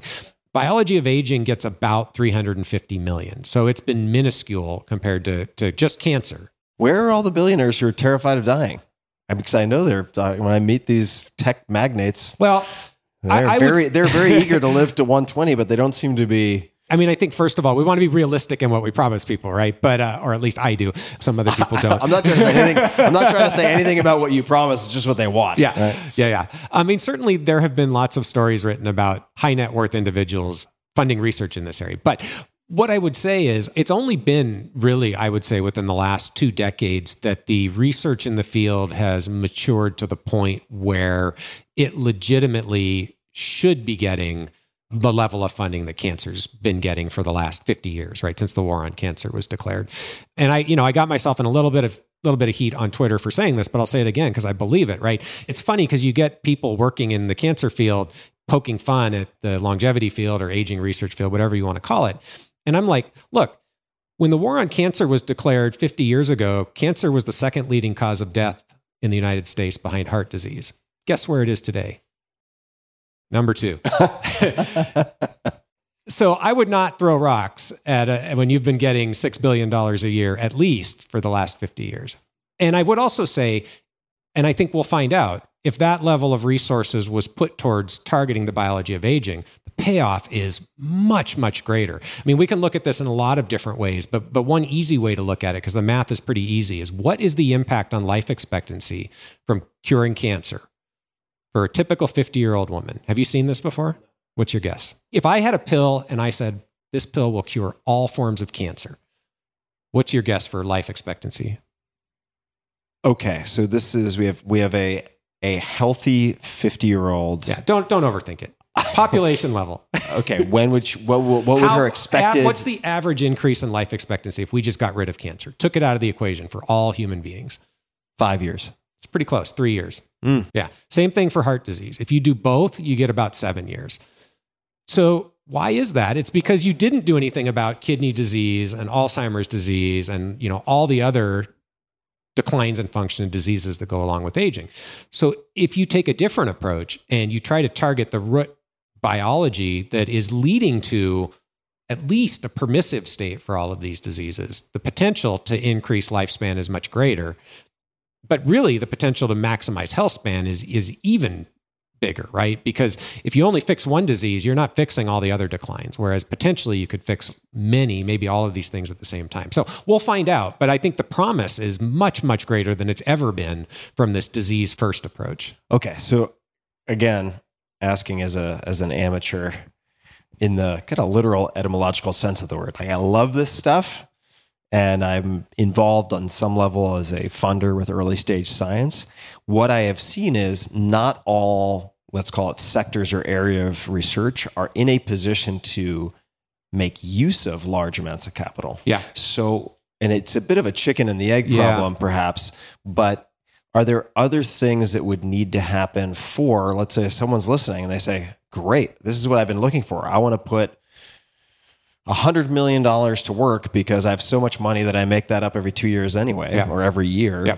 Is there a way for them to even do that meaningfully at this point? Right. I, I think it's a really important question. And again, I think we'll find out. So I think the field as a whole, if this billion dollars a year actually materializes, one question is will it be deployed in a efficient and useful way? That we'll see. But related to that is can it be deployed in an efficient and useful way? In other words, are there projects where you could spend that much money? I think it will be hard, but it's doable if researchers from outside the field are brought in because right now it's a fairly small pool of people who've been trained in the field. And I know that's part of the goal with Evolution is to entice other people to come into the field. The, the place where if it was me, I'm sorry to laugh. The more I think about it, the more I'm like, wow, that is an, a very fascinating branding decision. Like they could have had a second meeting on that one. But yes, please continue. And now the billion, just also so I have a clear understanding, is that billion in part allocated to for-profit ventures? Yeah, yeah, it's it's interesting. So this is my understanding, and they they may change it, but my understanding is roughly two thirds will go to nonprofit as grants. They call them donations for some reason, but same things. What we know of as grants, and about one third will go into investment. So that that's Great. the way I understand it. Yeah, so it- great. Yeah, I think that's good. I mean, I think it's good that they're they're thinking about both the the private sector and public sector for sure. Is the what was the term you used for the area? Aging research? Is that the way to put it? I suppose. I, call it all sorts of stuff, but yeah. So if I think about my experience in science related to psychedelic compounds, broadly speaking, when we start to get into therapeutics, as I understand it, the FDA is very interested in the ability to scale and deploy a given therapy for significant number of patients in the population. So in other words, if the infrastructure or other doesn't exist, for instance, the number of therapists required to administer compounds that entail a session that is four to 12 hours in length. There are a number of issues that need to be addressed before the FDA will say reschedule something or allow it to be prescribable. Has any of that cropped up with the aging research and compounds that are being examined or, or because they are already in circulation, like rapamycin, that just doesn't really exist as a problem? So I haven't heard that specific problem. Let me come back to FDA because I think this is a really this is there's a lot of people in the field that have been thinking about this, and there's a lot of confusion around how you would actually get in what we would call a geroscience intervention. I haven't introduced that term yet, but geroscience is the area of research that ties together the biology of aging with age related diseases. And when you're thinking about moving a drug into the clinic, you have to have an endpoint, a disease or an indication. That's what FDA approves a drug based on. And geroscience is really the connector there. So there are lots of people thinking about that. I want to come back because you asked me, what would I do if somebody gave me a billion dollars? Yes. And I want to answer that question. There are, because- there are people. Li- there are people No. listening who actually do have the capacity. I, I, I do think there are a couple of big areas. Uh, you don't have to give me a billion dollars, but where I would like, you could if you wanted to, though. Um, Here's my here are my bank details in the Cayman right. Islands. um, we'll, we'll put the wire wire wire instructions up with the In show the show notes. notes. Yeah. Have any of your guests ever done yeah, that here- before? here's I an Ethereum wallet. Trust, trust me. Um, okay. Anyways, I think there are a couple areas where the field could benefit from a large infusion of money. One is actually in marketing. And what I mean by that is, I think that we as a field have never been very good at communicating with the general public and with policymakers around why this area is important. And we've been, we, broadly speaking, have been very bad at talking about the nonsense, right? The hype and the snake oil and all that stuff. So I think a dedicated marketing plan with professionals for how do we communicate the importance of this research and this biology to the general public and to policymakers. And that's not going to cost hundreds of millions of dollars. But I think if you put a significant amount of money towards that, you could have an outsized impact. The other area where I would put it are clinical trials. Clinical trials are expensive. Big companies are scared of moving into the geroscience biology of aging space because they have yet to see a path to FDA approval for a drug to target aging. So, if there was a lot of money available to accelerate that and create that path, then you know big pharmaceutical companies are followers right? They're going to follow what has worked for somebody else. Then they'll come into the field. I think creating that path is important and that's really one of the reasons also why I pushed so hard for the rapamycin clinical trial in dogs. I thought rapamycin was our best bet, but there's no guarantees. Clinical trials can fail even if your intervention is great. But I wanted to create a template that others could follow And I think we've been successful at that. There are now a couple of companies that are actually moving forward with developing drugs and starting to think about doing clinical trials for aging in companion animals. So I think that same kind of template on the human side would be really valuable. And so, really, I'd love to see three or four or five big clinical trials in people targeting indications relevant for the biology of aging. And I think that you could spend a billion dollars doing that. Do you have any suggestions for what those might look like within a time frame Yeah. that would be? I'm struggling for the adjective here. Practical, right? Because if, Yep. if you don't Yep, know until absolutely. someone's dead, Yeah. There there are Yeah. issues with awaiting and, and not just awaiting those results, but funding something for that Absolutely. of time. So, I mean, that's the beauty, of course, of doing a clinical trial in dogs, right? We all know dogs age about seven times faster than people do. So, you can do a lifespan clinical trial in a reasonable time frame if you start with middle-aged dogs, and that's exactly what we're doing. You can't do a lifespan clinical trial in people because it's instead of three years, it's going to take you 21 years or whatever, you know, roughly. So, so how, what would you look at? So there are a few strategies that people are taking. One is the kind of strategy that is being taken with the targeting aging with metformin trial or TAME trial that I mentioned. That's what's called a comorbidity study. So it's looking at frequency of age-related disease diagnoses and specifically the length of time that it takes from when somebody is diagnosed with one age related disease before they get the second age related disease. Now, the conceptual advance with TAME, and I think why it's potentially powerful, is they have gotten agreement from FDA to consider a collection of age related diseases as one indication, one endpoint. Sort of like a syndrome X type of situation. Yeah. So what what that then gives you is sure any one person may have a low percentage chance of developing Alzheimer's disease or age-related cancer or kidney disease, but if you get diagnosis for any of those as your endpoint, then you have a much higher chance and it takes less time to do the study. So that's one approach, right? It's still a disease focused approach, but it's a collection of diseases as opposed to a single outcome. The other approach, and I think that this could absolutely be done, is to look at age related indications that have a shorter time frame. So functional measures of aging. So you can look at a variety of functional measures of aging. One example would be immune function, right? So there actually was a company that tried to do this. They were called resTORbio. They were actually working with a derivative of rapamycin at first. And they published two clinical trials where they showed that in older people of normal health status, I'm intentionally using that kind of ugly phrase because I don't want to say healthy older people because I think people don't understand. They, when they think healthy, they think that it is like fully functional. I'm a healthy 51 year old. As we've talked about, I am also a damaged 51 year old. So I'm not, I'm healthy. I'm of normal health status, but I'm not fully functional. So, anyways, An aging survivor. that's right.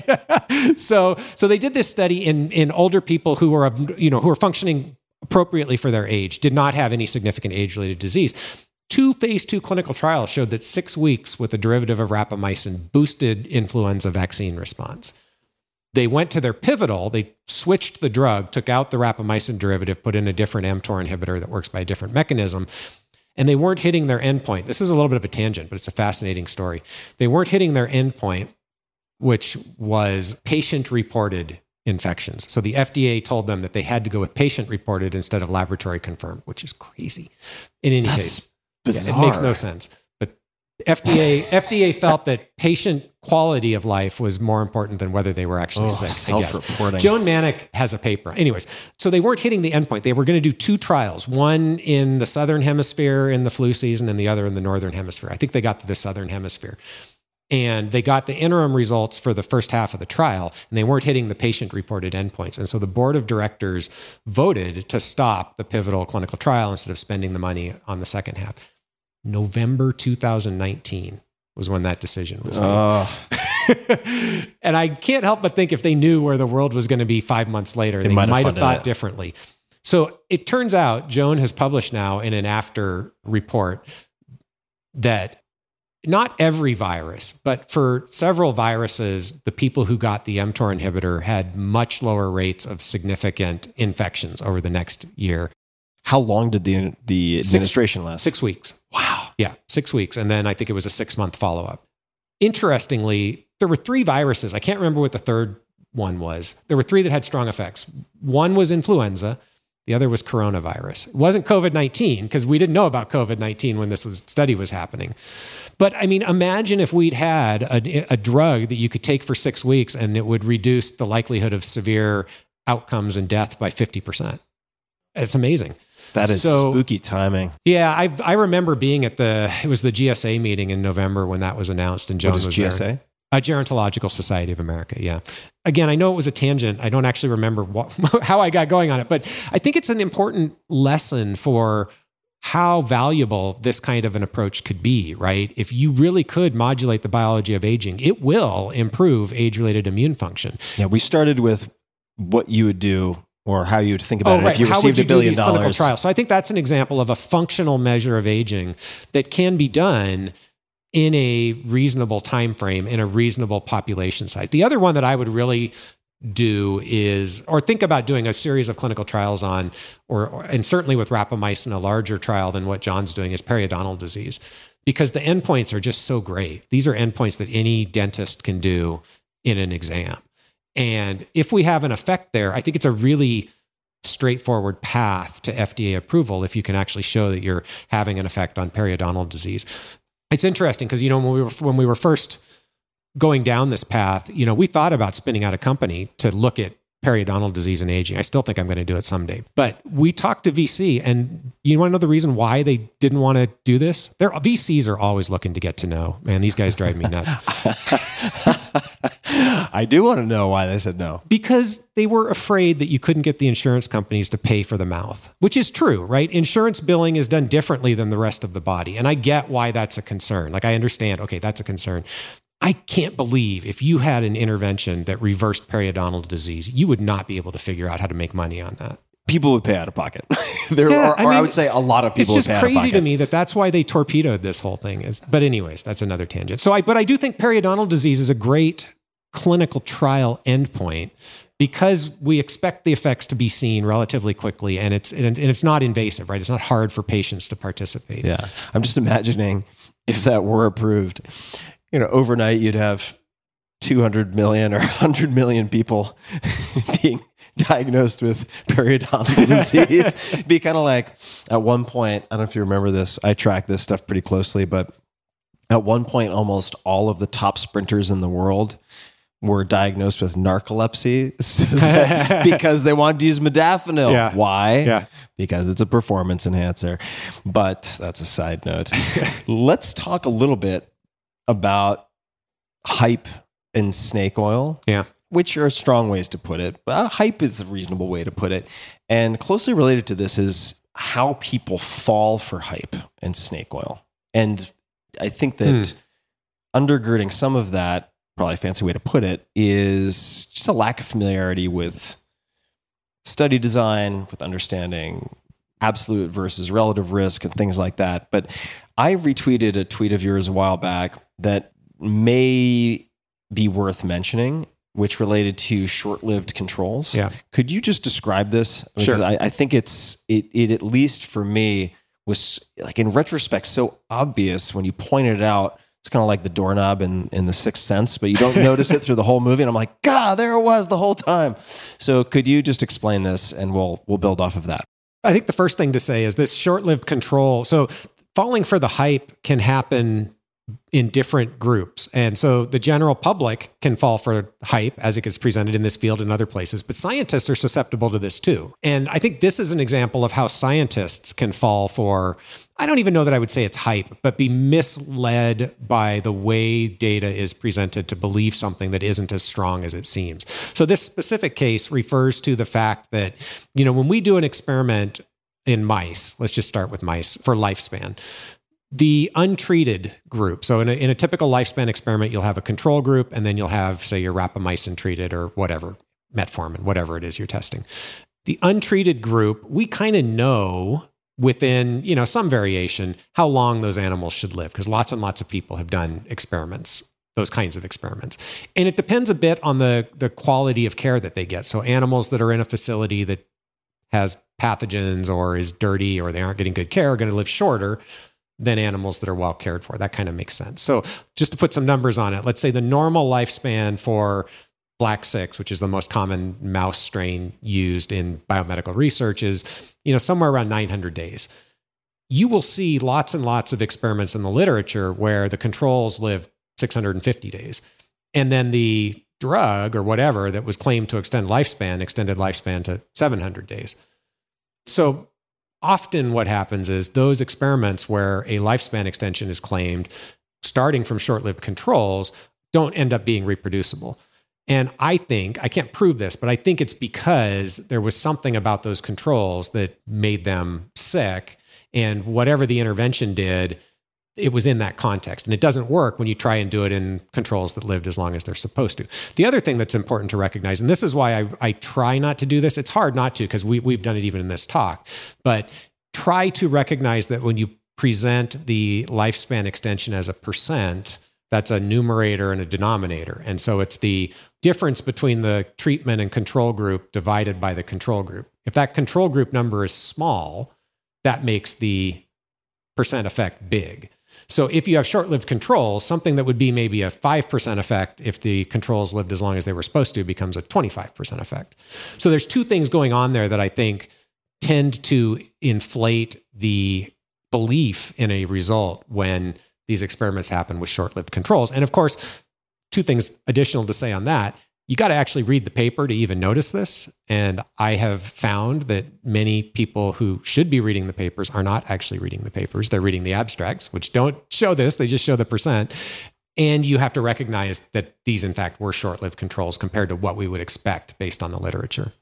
I'll give a quick plug for Peter again. He has a series of blog posts. He's also done a number of Q and A's or AMAs related to this, but studying the studies Yeah. is worth perusing. It's worth it's worth taking a, a once through as a reader if you want to develop greater ability to separate signal from noise, true. I shouldn't say true, real from not real, and uh, just sloppy from cleaner science and certainly science communication. It's worth taking a look at. Can I just stop you there? Because I think that's really im- important, but it's also really hard for people who haven't been trained in the field to do that. I'm certainly recommend that people try to look at the primary literature and, you know, at least to the extent that you can figure out what's happening. It's really hard though. I remember when I first started trying to read papers in scientific journals, every other every other word is like a different language.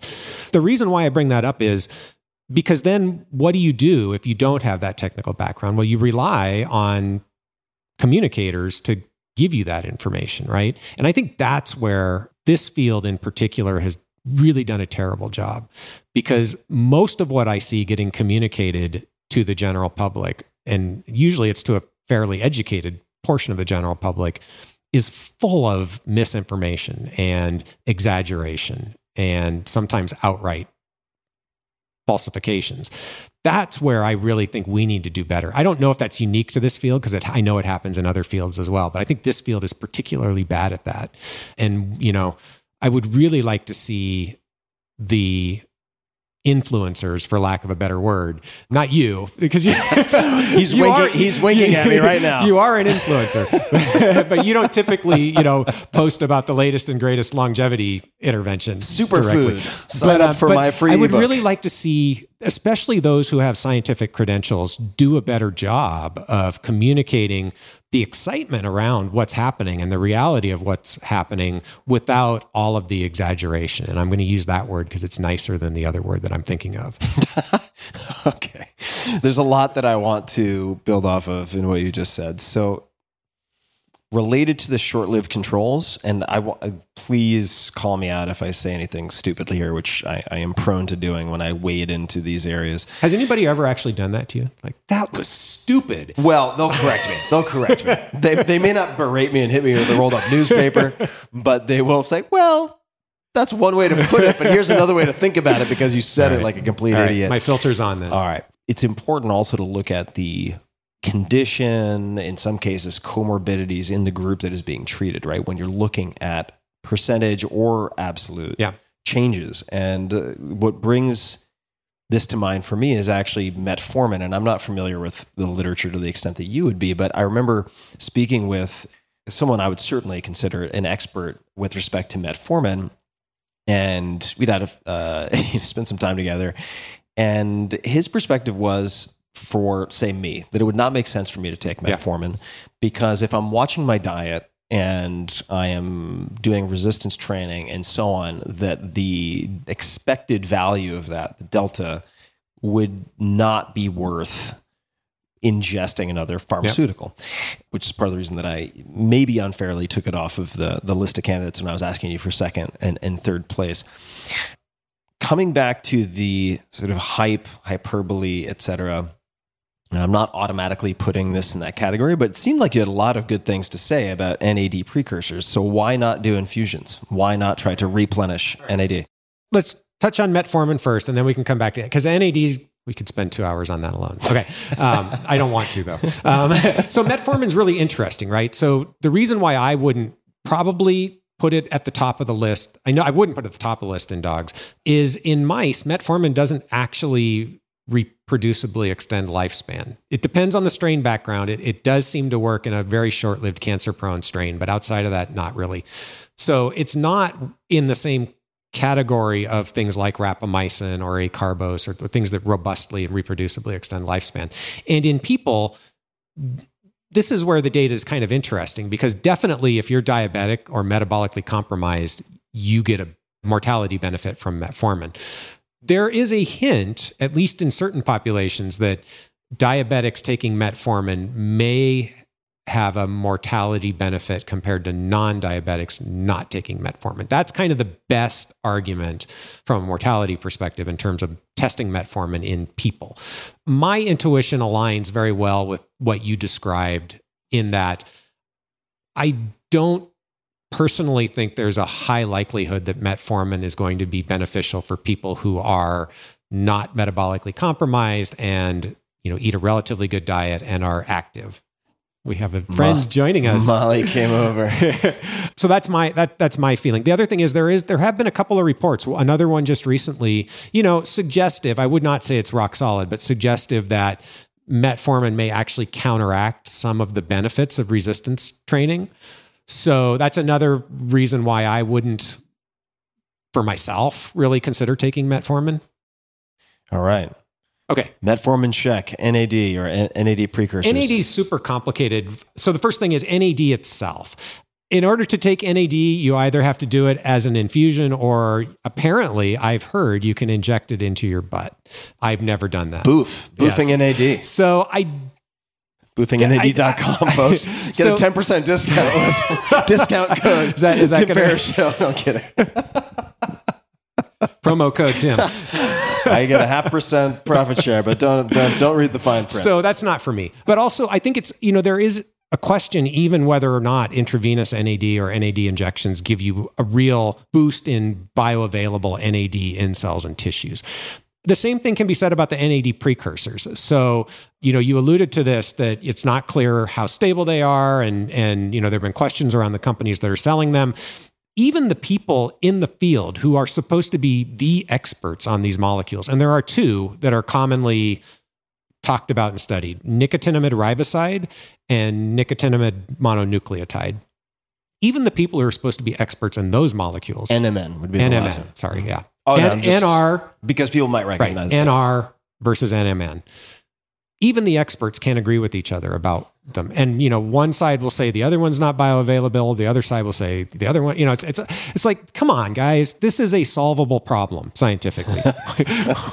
so that gives me some, some skepticism. The other thing is, you know, we tried some experiments in my lab with both NR and NMN and we never got it to work. I know other people do, but it does make me think that there are experimental details that are important, like do you have to keep it in the refrigerator? Can it be in the mouse food for 24 hours before you give it to them, right? Are there some things that we don't understand about why it works sometimes and why it doesn't work other times that need to be figured out? And then I think there are still questions about are, they useful? And that's a different question, right? And again, the data is mixed. So, you know, there was one paper that had a short-lived control problem where nicotinamide riboside was claimed to extend lifespan.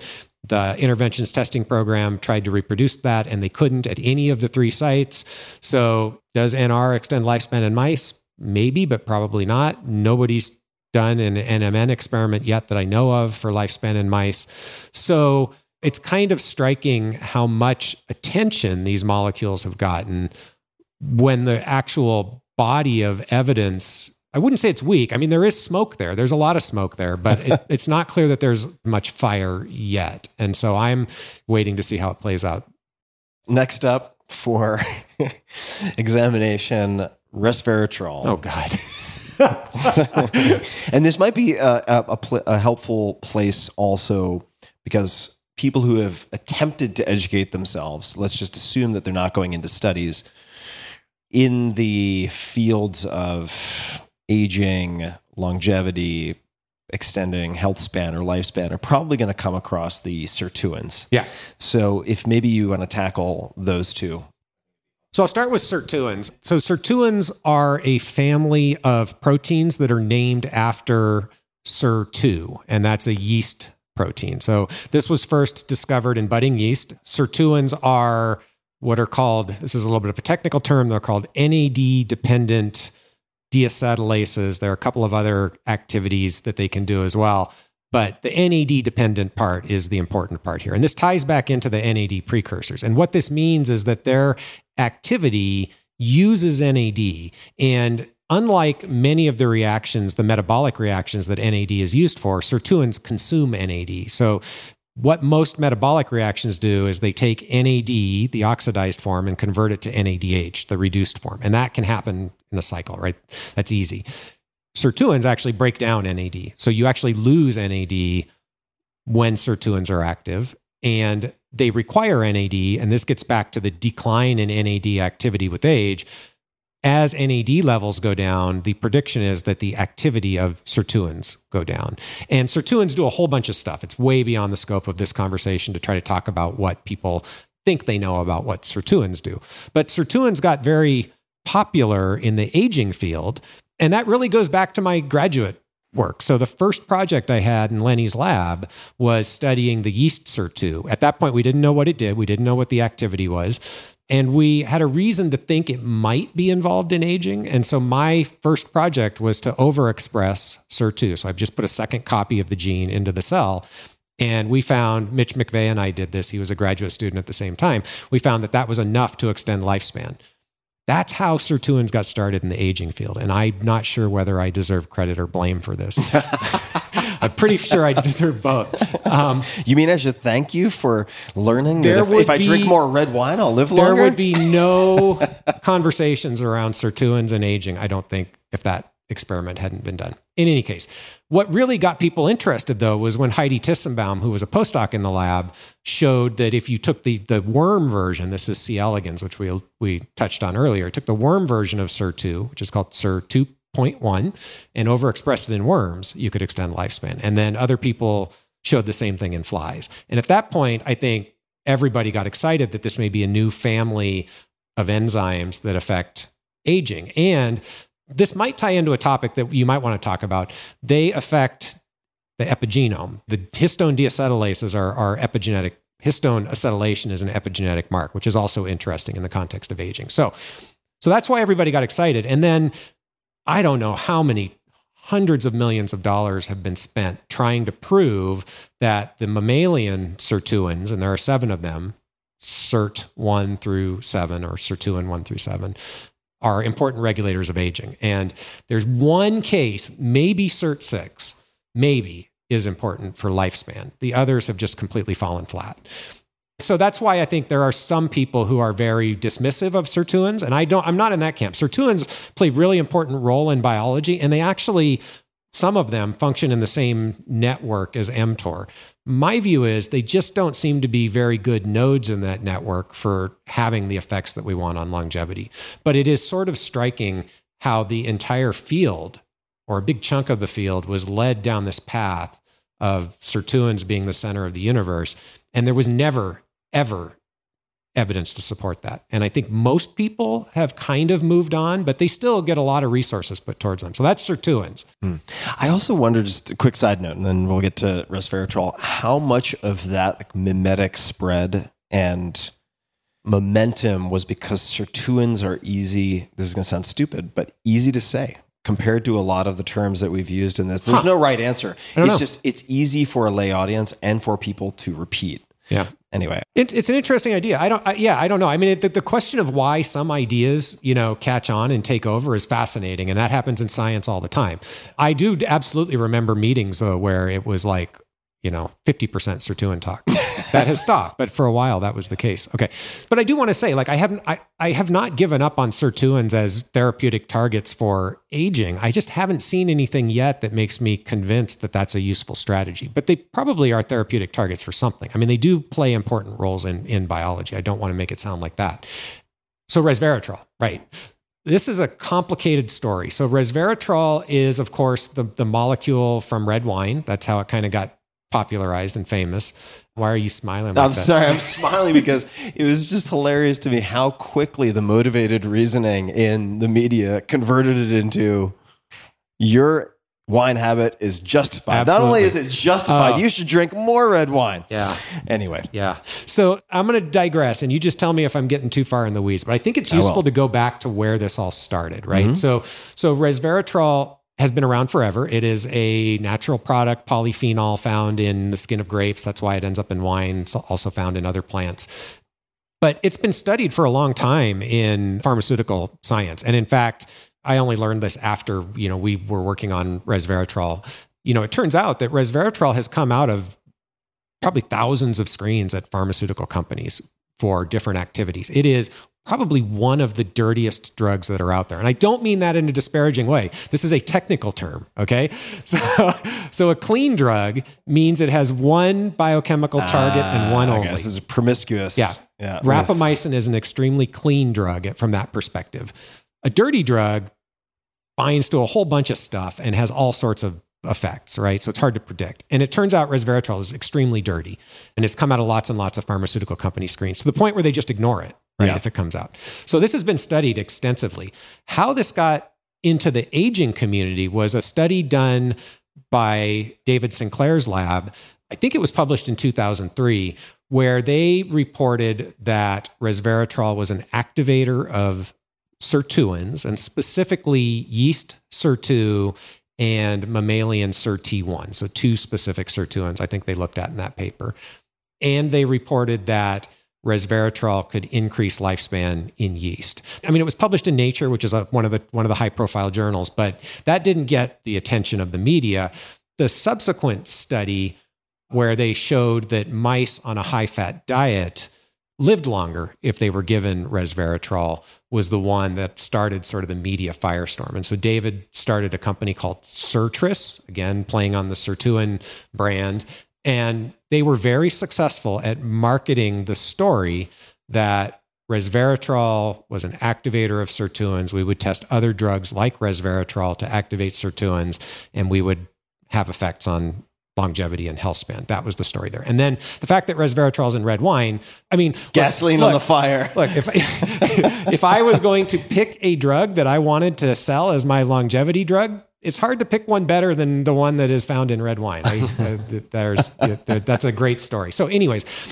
So how do we get from that to where we are today, which is pretty much nobody's paying attention to resveratrol in the field? In fact, it's funny because I, I was at the American Aging Association annual meeting just last month, and uh, somebody asked me about resveratrol, and I looked in the the abstract booklet, and the term was there once.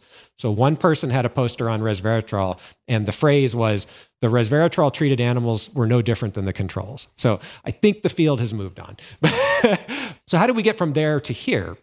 So, my piece in this story, which is a small piece in the story, but at about the time between when the yeast paper came out and the mouse paper came out, Brian Kennedy and I were testing a hypothesis that caloric restriction was working through SIR2, so specifically in yeast. That was sort of the model that had been proposed, and we were testing that, and we had some evidence that argued against that. We could show that we could get rid of SIR2 and still get lifespan extension from caloric restriction. And we had read David's paper, and we thought this would be a really good tool using resveratrol to test this a little bit more because we could use it as a drug to activate SIR2 and see what happens if we combine that with caloric restriction. So that was my only rationale for studying this. IV injection. No, no, this is just cells on a plate. Yeah, Got yeah, it. yeah. I see. Oh, I'm yeah. sorry. So this is really easy, yeah. really simplistic. And so we tried that, and we could not get resveratrol to do anything to the yeast. Like they didn't live shorter, they didn't live longer. We tried all sorts of doses. We tried, you know, keeping the plates in the dark. You know, we tried everything we could think of. Talked to David, tried to get an explanation from him. We couldn't get it to work. So then we were started asking, so why can't we reproduce this lifespan extension? And I will say, the lifespan extension that was reported in that first paper was huge. I mean, it was like 70%, which is a big number with normal lived controls. Like it's hard to imagine. It was hard for me to imagine that that was wrong because you can't be wrong by accident by that much. The statistical likelihood that you would be wrong by that much is very low. So we started trying to figure out why couldn't we reproduce this? And so we did a whole bunch of painstaking biochemical experiments where we finally figured out that resveratrol was not activating SIR2 in the cells. That's called in vivo. But it could activate SIR2 and SIRT1 towards a very short peptide. And this turns out to be the peptide that they used in that first paper, where they put a, this is again a little technically complicated, but they basically put a chemical group on the end of the peptide. And it was that chemical group that changed the conformation so that SIR2 could be activated towards resveratrol. Now, no proteins in our body have that specific chemical group on them. So that explained to us why resveratrol was not activating SIR2 and extending lifespan in yeast. I still can't explain how they got the lifespan extension that they reported. I'm not even going to try. But that explained to us why we couldn't see anything in yeast. It also left open the formal possibility that maybe there are some proteins in the cell that look sort of structurally like this chemical moiety, and that resveratrol could activate sirtuins towards What was that So- word you used? Moiety? Moiety, yeah. Is that Yiddish? Oh. A group. I don't know. it's a it's a word I learned, you know, at some point in graduate school. It's a chemi- chemical structural Oh, group. it's a great Okay. word. Yeah. So um A lawyer used so- a number with me so recently. I think yes. I think we were pretty appropriate in the title of the paper. So we said resveratrol is a substrate specific activator of sirtuins. It just turns out the only substrate we could find was this artificial one that only works in a test tube, but maybe it works in some cells sometimes. So there have been a lot of back and forth arguments back and forth. I was like, I'm done. I want nothing to do with resveratrol after this. But other people argued about it. But the one thing I will say, so so and again, it's hard to close a door. Once people believe that something is true, it takes a long time to convince the field that that is not the case. I think we're there now. So there was a meta analysis done relatively recently looking at most, I won't say all, but most of the published studies where resveratrol has ever been tested. And it's the largest database of aging experiments that, that's out there. And ask the question if we look across all the organisms and all the experiments, what is the consensus? And the consensus is no effect. So every experiment that's in this database, you look at the effect of resveratrol and it's zero. And that's like dozens, maybe hundreds of experiments. So I think the story is told. And yet, I really didn't want to call David out on your podcast, but I'm going to call this one thing out. He still posts about resveratrol. And I'm like, look, man, I would stop if I was you. This is done. now, the other thing I'll say resveratrol does have biological activities. I, I mentioned it is a dirty drug, and there are epidemiological studies. There aren't any of them that are particularly good, in my view, but there are epidemiological studies that suggest that sure, people who do mega dosing of resveratrol may have some benefits. Probably not lifespan, but maybe for cardiovascular disease or something like that. So I'm not saying resveratrol isn't going to do anything. I'm saying it seems clear to me that it doesn't affect the biology of aging robustly, and maybe not at all. Let me add a layperson's resveratrol story. this will be very short. But I became somewhat interested in, in resveratrol in 2008 when I was initially working on uh, the four hour body, long Yeah. time ago, back when I had hair. And I became very interested primarily in the potential endurance or purported endurance enhancing effects. Yeah. And I have terrible, terrible endurance. I will I will leave it at that. I have some funny stories in the four hour body related to working with sports scientists who did muscle biopsies and looked at my like citrate synthase and so on. It's it's quite funny. It turns out that I am kind of below Homer Simpson in a number of them. Uh, tragic funny, that kind of like crying clown kind of funny. But the entire process of, of reading into resveratrol led me to start using it. And two things came How many bottles a day? I was of using, red wine? Oh, I, oh no, no. cases, right? How many cases of red wine? I ended up purchasing a, a supplement and uh, ended up consuming most of each bottle each day. I mean, just because of the dosing regimen involved, there were two things that came of it. Number one, and I can't remember the name of this. I did put it somewhere on my blog or in the book, but there was some type of filler used in the capsules that also had a secondary use as a laxative. So I very unfortunately ended up feeling like I was preparing for a colonoscopy. It was terrible. Secondly, once I figured that out and modified the supplier, I was tracking loosely conversations on something that was called it was either the 500 club or the 500 forum something like that and it was a bulletin board for people who had been taking 500 milligrams per day i want to say of mm-hmm. trans resveratrol Yeah.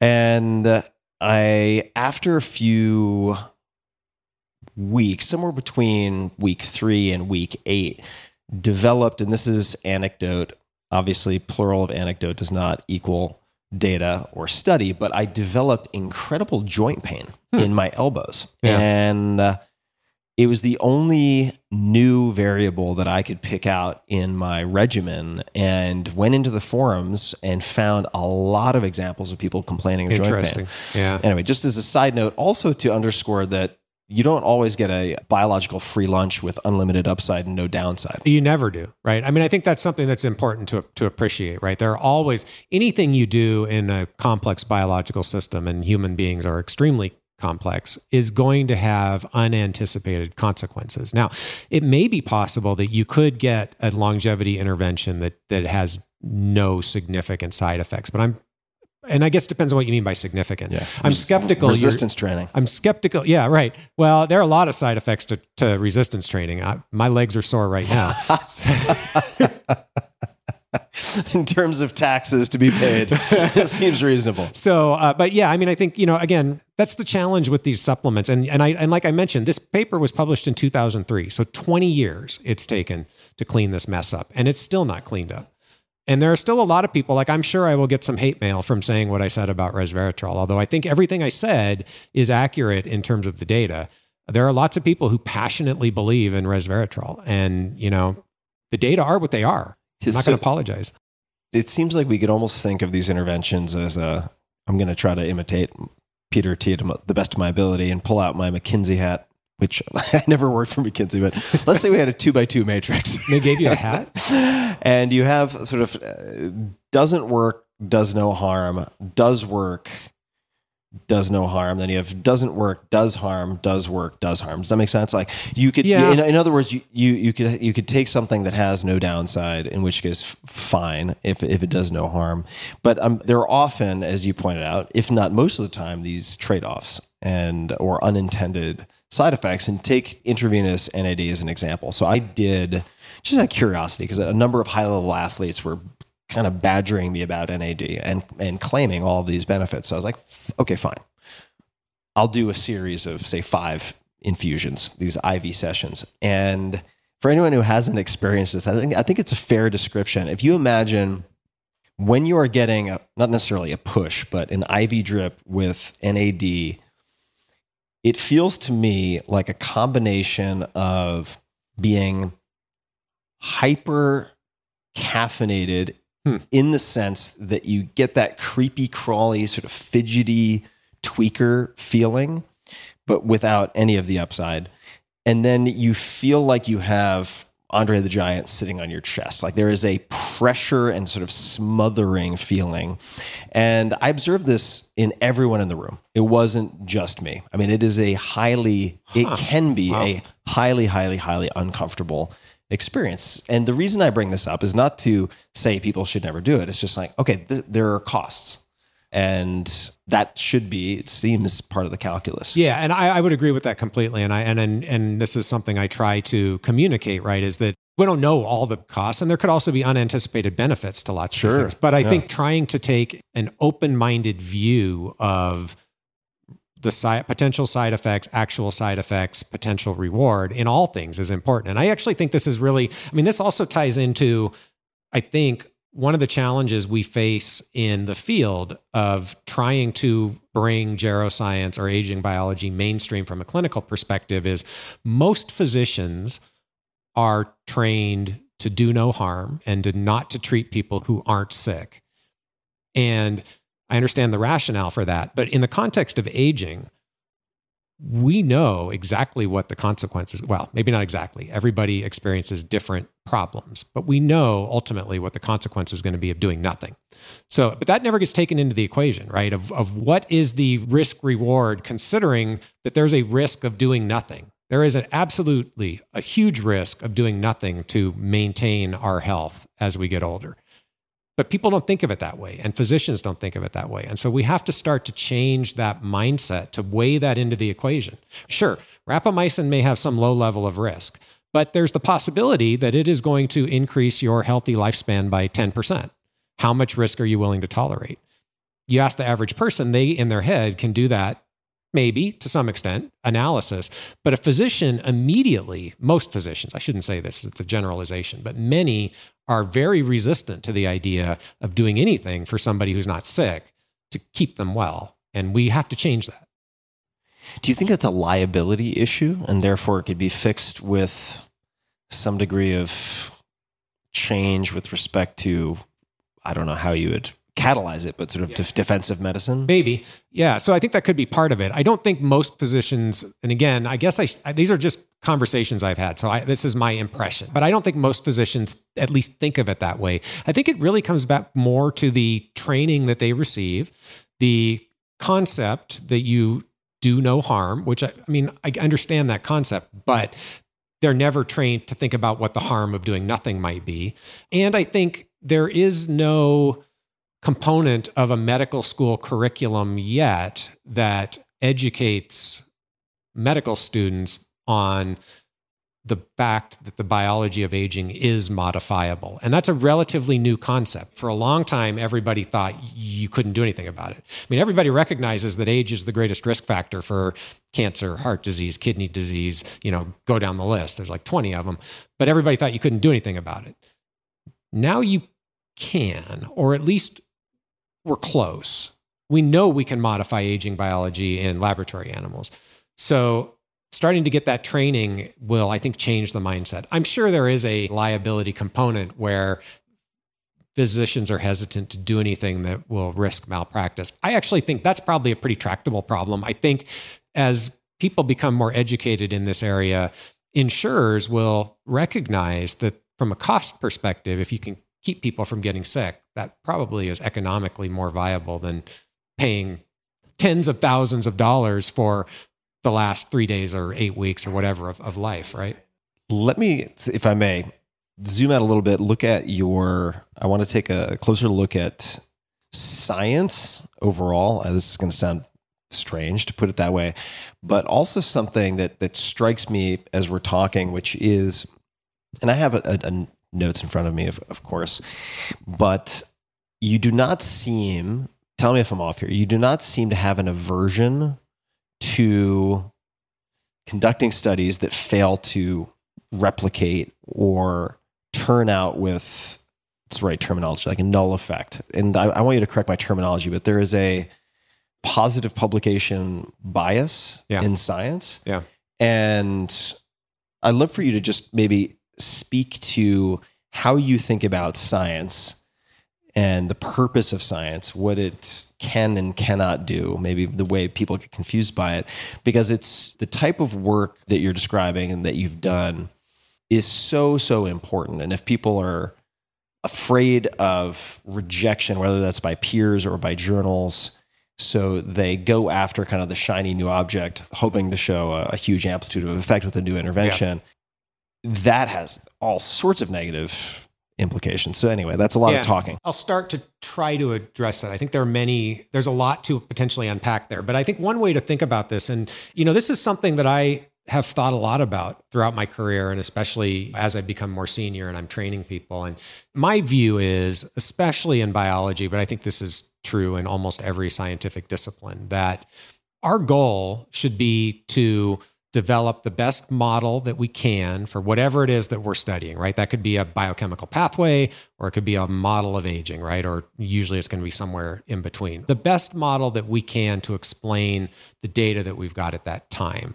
And then what we should do is we should ask, okay, where are the weaknesses here? Where are the places that we have less certainty? And can we design an experiment to break the model? So, the first thing to recognize, I sort of joking, well, I'm not joking, but I, I, say it in a little bit of a harsh way. But the first thing I tell everybody in my lab when they come to the lab or they're, they're trying to think about a project and what's going on, I'm like, your model's wrong. Deal with it. your model is an imperfect representation of reality. Now go figure out where it's wrong. And I think that's exactly the way we should be doing science if we really want to make the most progress. Because the only way you're going to get closer to reality is if you figure out where the model doesn't fit. So that is the way I train everybody in my lab to approach their research and to be skeptical of what they believe. And I think that is I was going to say the right way, but I don't want to. I don't want to make it have a moral connotation to it. I think it's the approach to science that is most likely to get us to where we want to be, which is to understand whatever it is that we're studying. The problem that I see is the reward structure in certainly biomedical research is set up to do the opposite of that, which is to decide what the answer is and go do experiments to prove the answer. And I have seen over and over and over in my career people who ignore data that doesn't fit their model because well, the model's right. and it's much easier to publish your paper in high impact journals if you only show the data that fits your model. I mean, it's just a fact. And so I have real concerns that that's partly why the field gets led astray with things like resveratrol, because people ignored the data that didn't fit the model and they only published or what sometimes happen is people will do the experiment 10 times nine times it won't work they'll publish the one time that it does. That's a version of ignoring the data that doesn't fit the model. That is rampant in science. I mean i hate to say it but it is everywhere. And in fact as i've alluded to the reward structure encourages that. And people who do that tend to be successful in terms of scientific publications and getting grants. And then they train their postdocs and graduate students to approach science that way. So I think that's one of the big problems in, in science right now. I don't have a great solution. I wish I did. And I also want to say, I, I said, I don't want to make this about a moral sort of thing, like it's right or wrong. I honestly don't think that many, maybe most of the people who do that recognize what they're doing.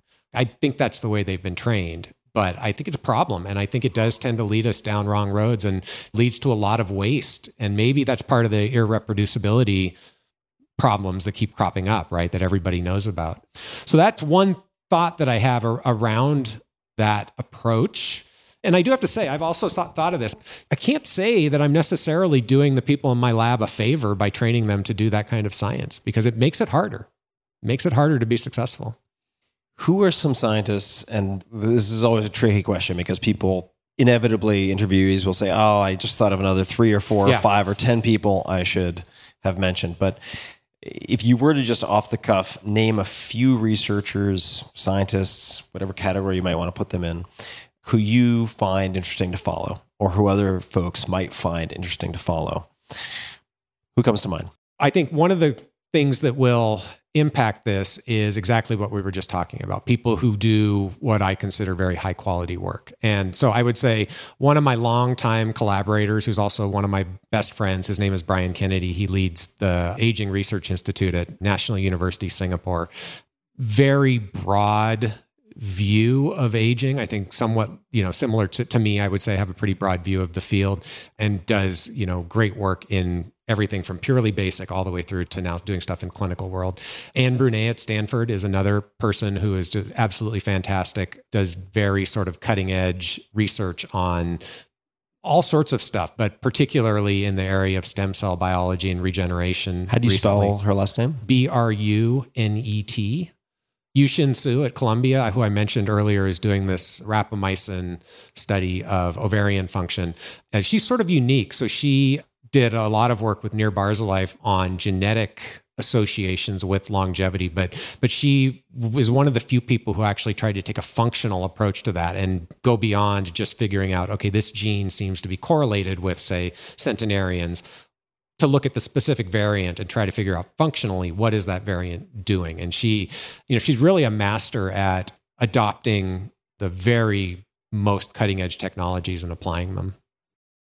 Fantastic. Thank you. And we'll look into all of those and we'll put those in the show notes at tim.blog slash podcast as well. Matt, there are a million other things we could talk about, but we've been going now for almost two and a half hours. I think this is probably a good place to begin to wind down. And if people would like to hear more of these types of conversations about I'm still struggling to use the right term. What would you say? We need to come up with a word. It's hard to know. I mean, I, I like geroscience, but it's a little too techy, maybe. But I think it does capture, like I said, that interface between aging biology and what we've been trained to care about, which is disease. So I like that term, and I think it fits. Um, so I'm going to stick go with, with, it. geroscience. So if you'd like to hear more conversations like this, perhaps around two with Matt at some point related to geroscience and so on, because there is so much noise. There's so much noise, so much bullshit. I went to get some backup batteries for this recording device and he pulled up this magazine that was staring you in the face on the newsstand. You're like, I can't go 20 steps without something like this staring me in the face. And it was just some nonsense that had been thrown together to sell magazines.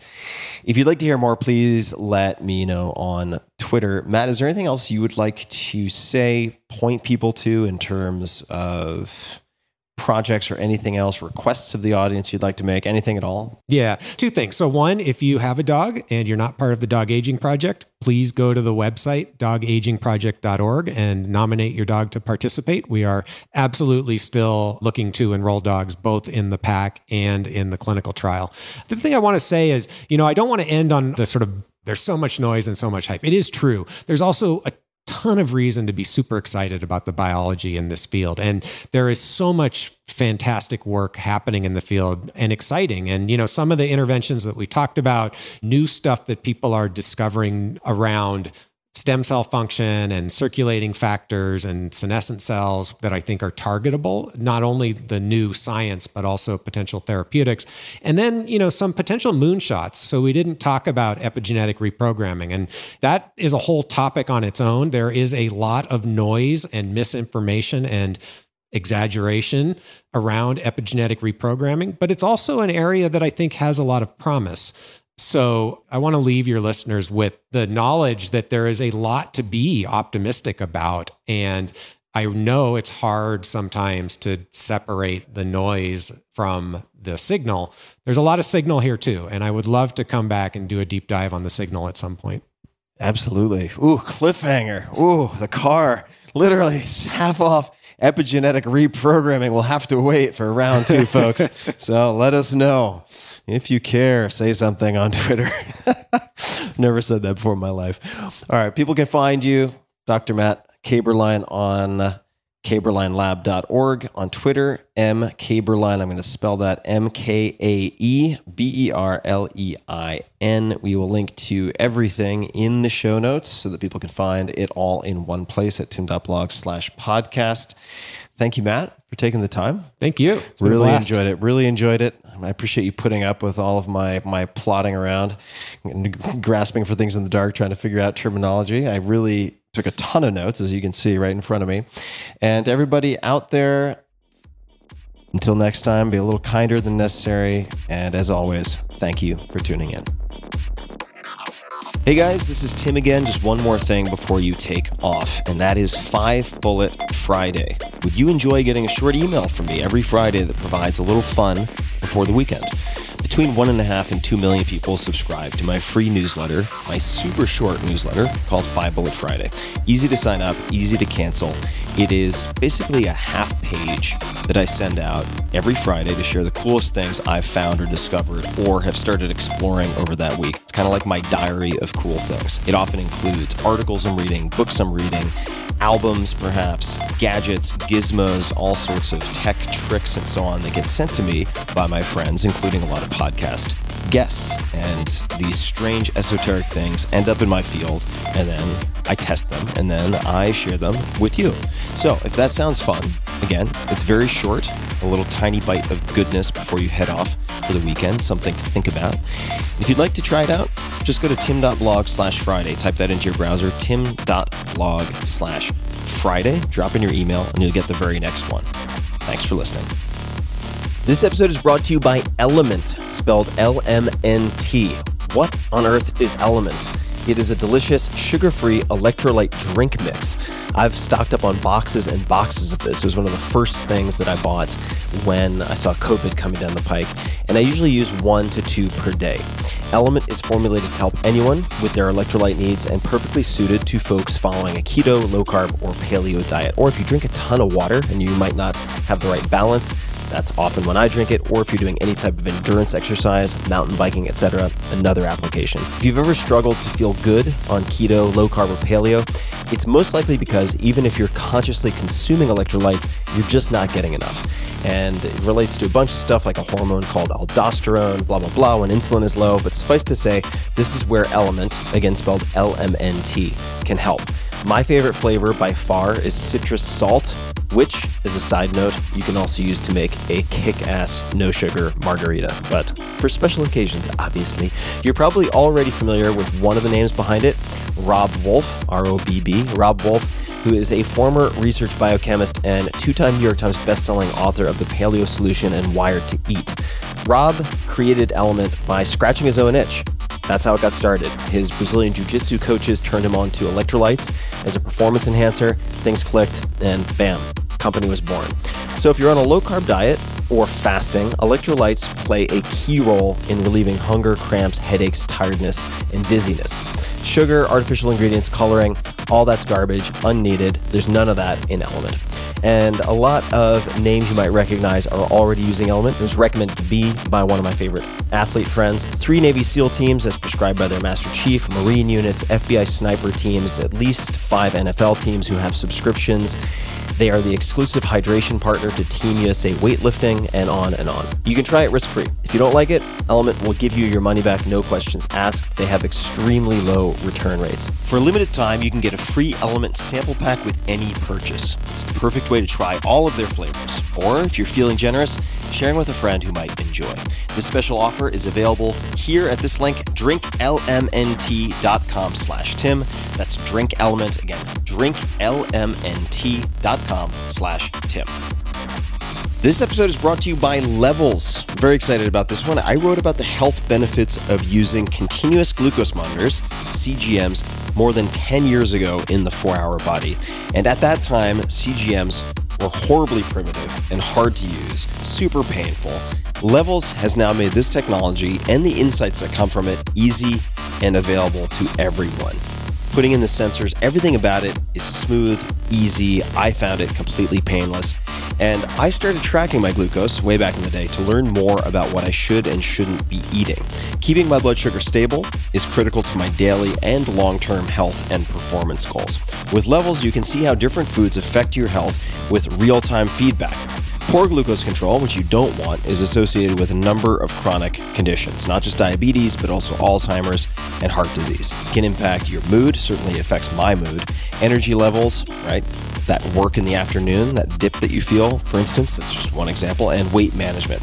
And we all respond differently, sometimes a little bit, sometimes vastly differently, even to the same foods. So, one type of carbohydrate that my body might process well, let's say that's fruit or rice or sweet potato, your body might not. The Levels app interprets your glucose data and provides a simple score after you eat a meal. So, you can see how different foods affect you and then develop a personalized diet that's right for you and your goals. Seeing this data in real time, at least for me and for so many others who use levels, is a really powerful behavioral change mechanism. And many of the guests on the podcast have talked about this. Marco Canora, famous chef, used levels to determine that, say, walking for him just a few hundred steps after a meal significantly affected his glucose levels. Levels is backed by a world class team and group of advisors, including names you've likely heard before, including repeat podcast guest Dr. Dom D'Agostino and many others. If you're interested in learning more about Levels and trying a CGM yourself, Learn all about it. Go to levels.link slash Tim. That's levels.link slash Tim. I'll spell it out.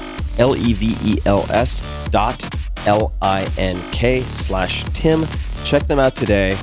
I highly encourage you to consider getting this data on your own personal responses to the food that you eat, the food that maybe you shouldn't eat, the food that you might want to eat more of.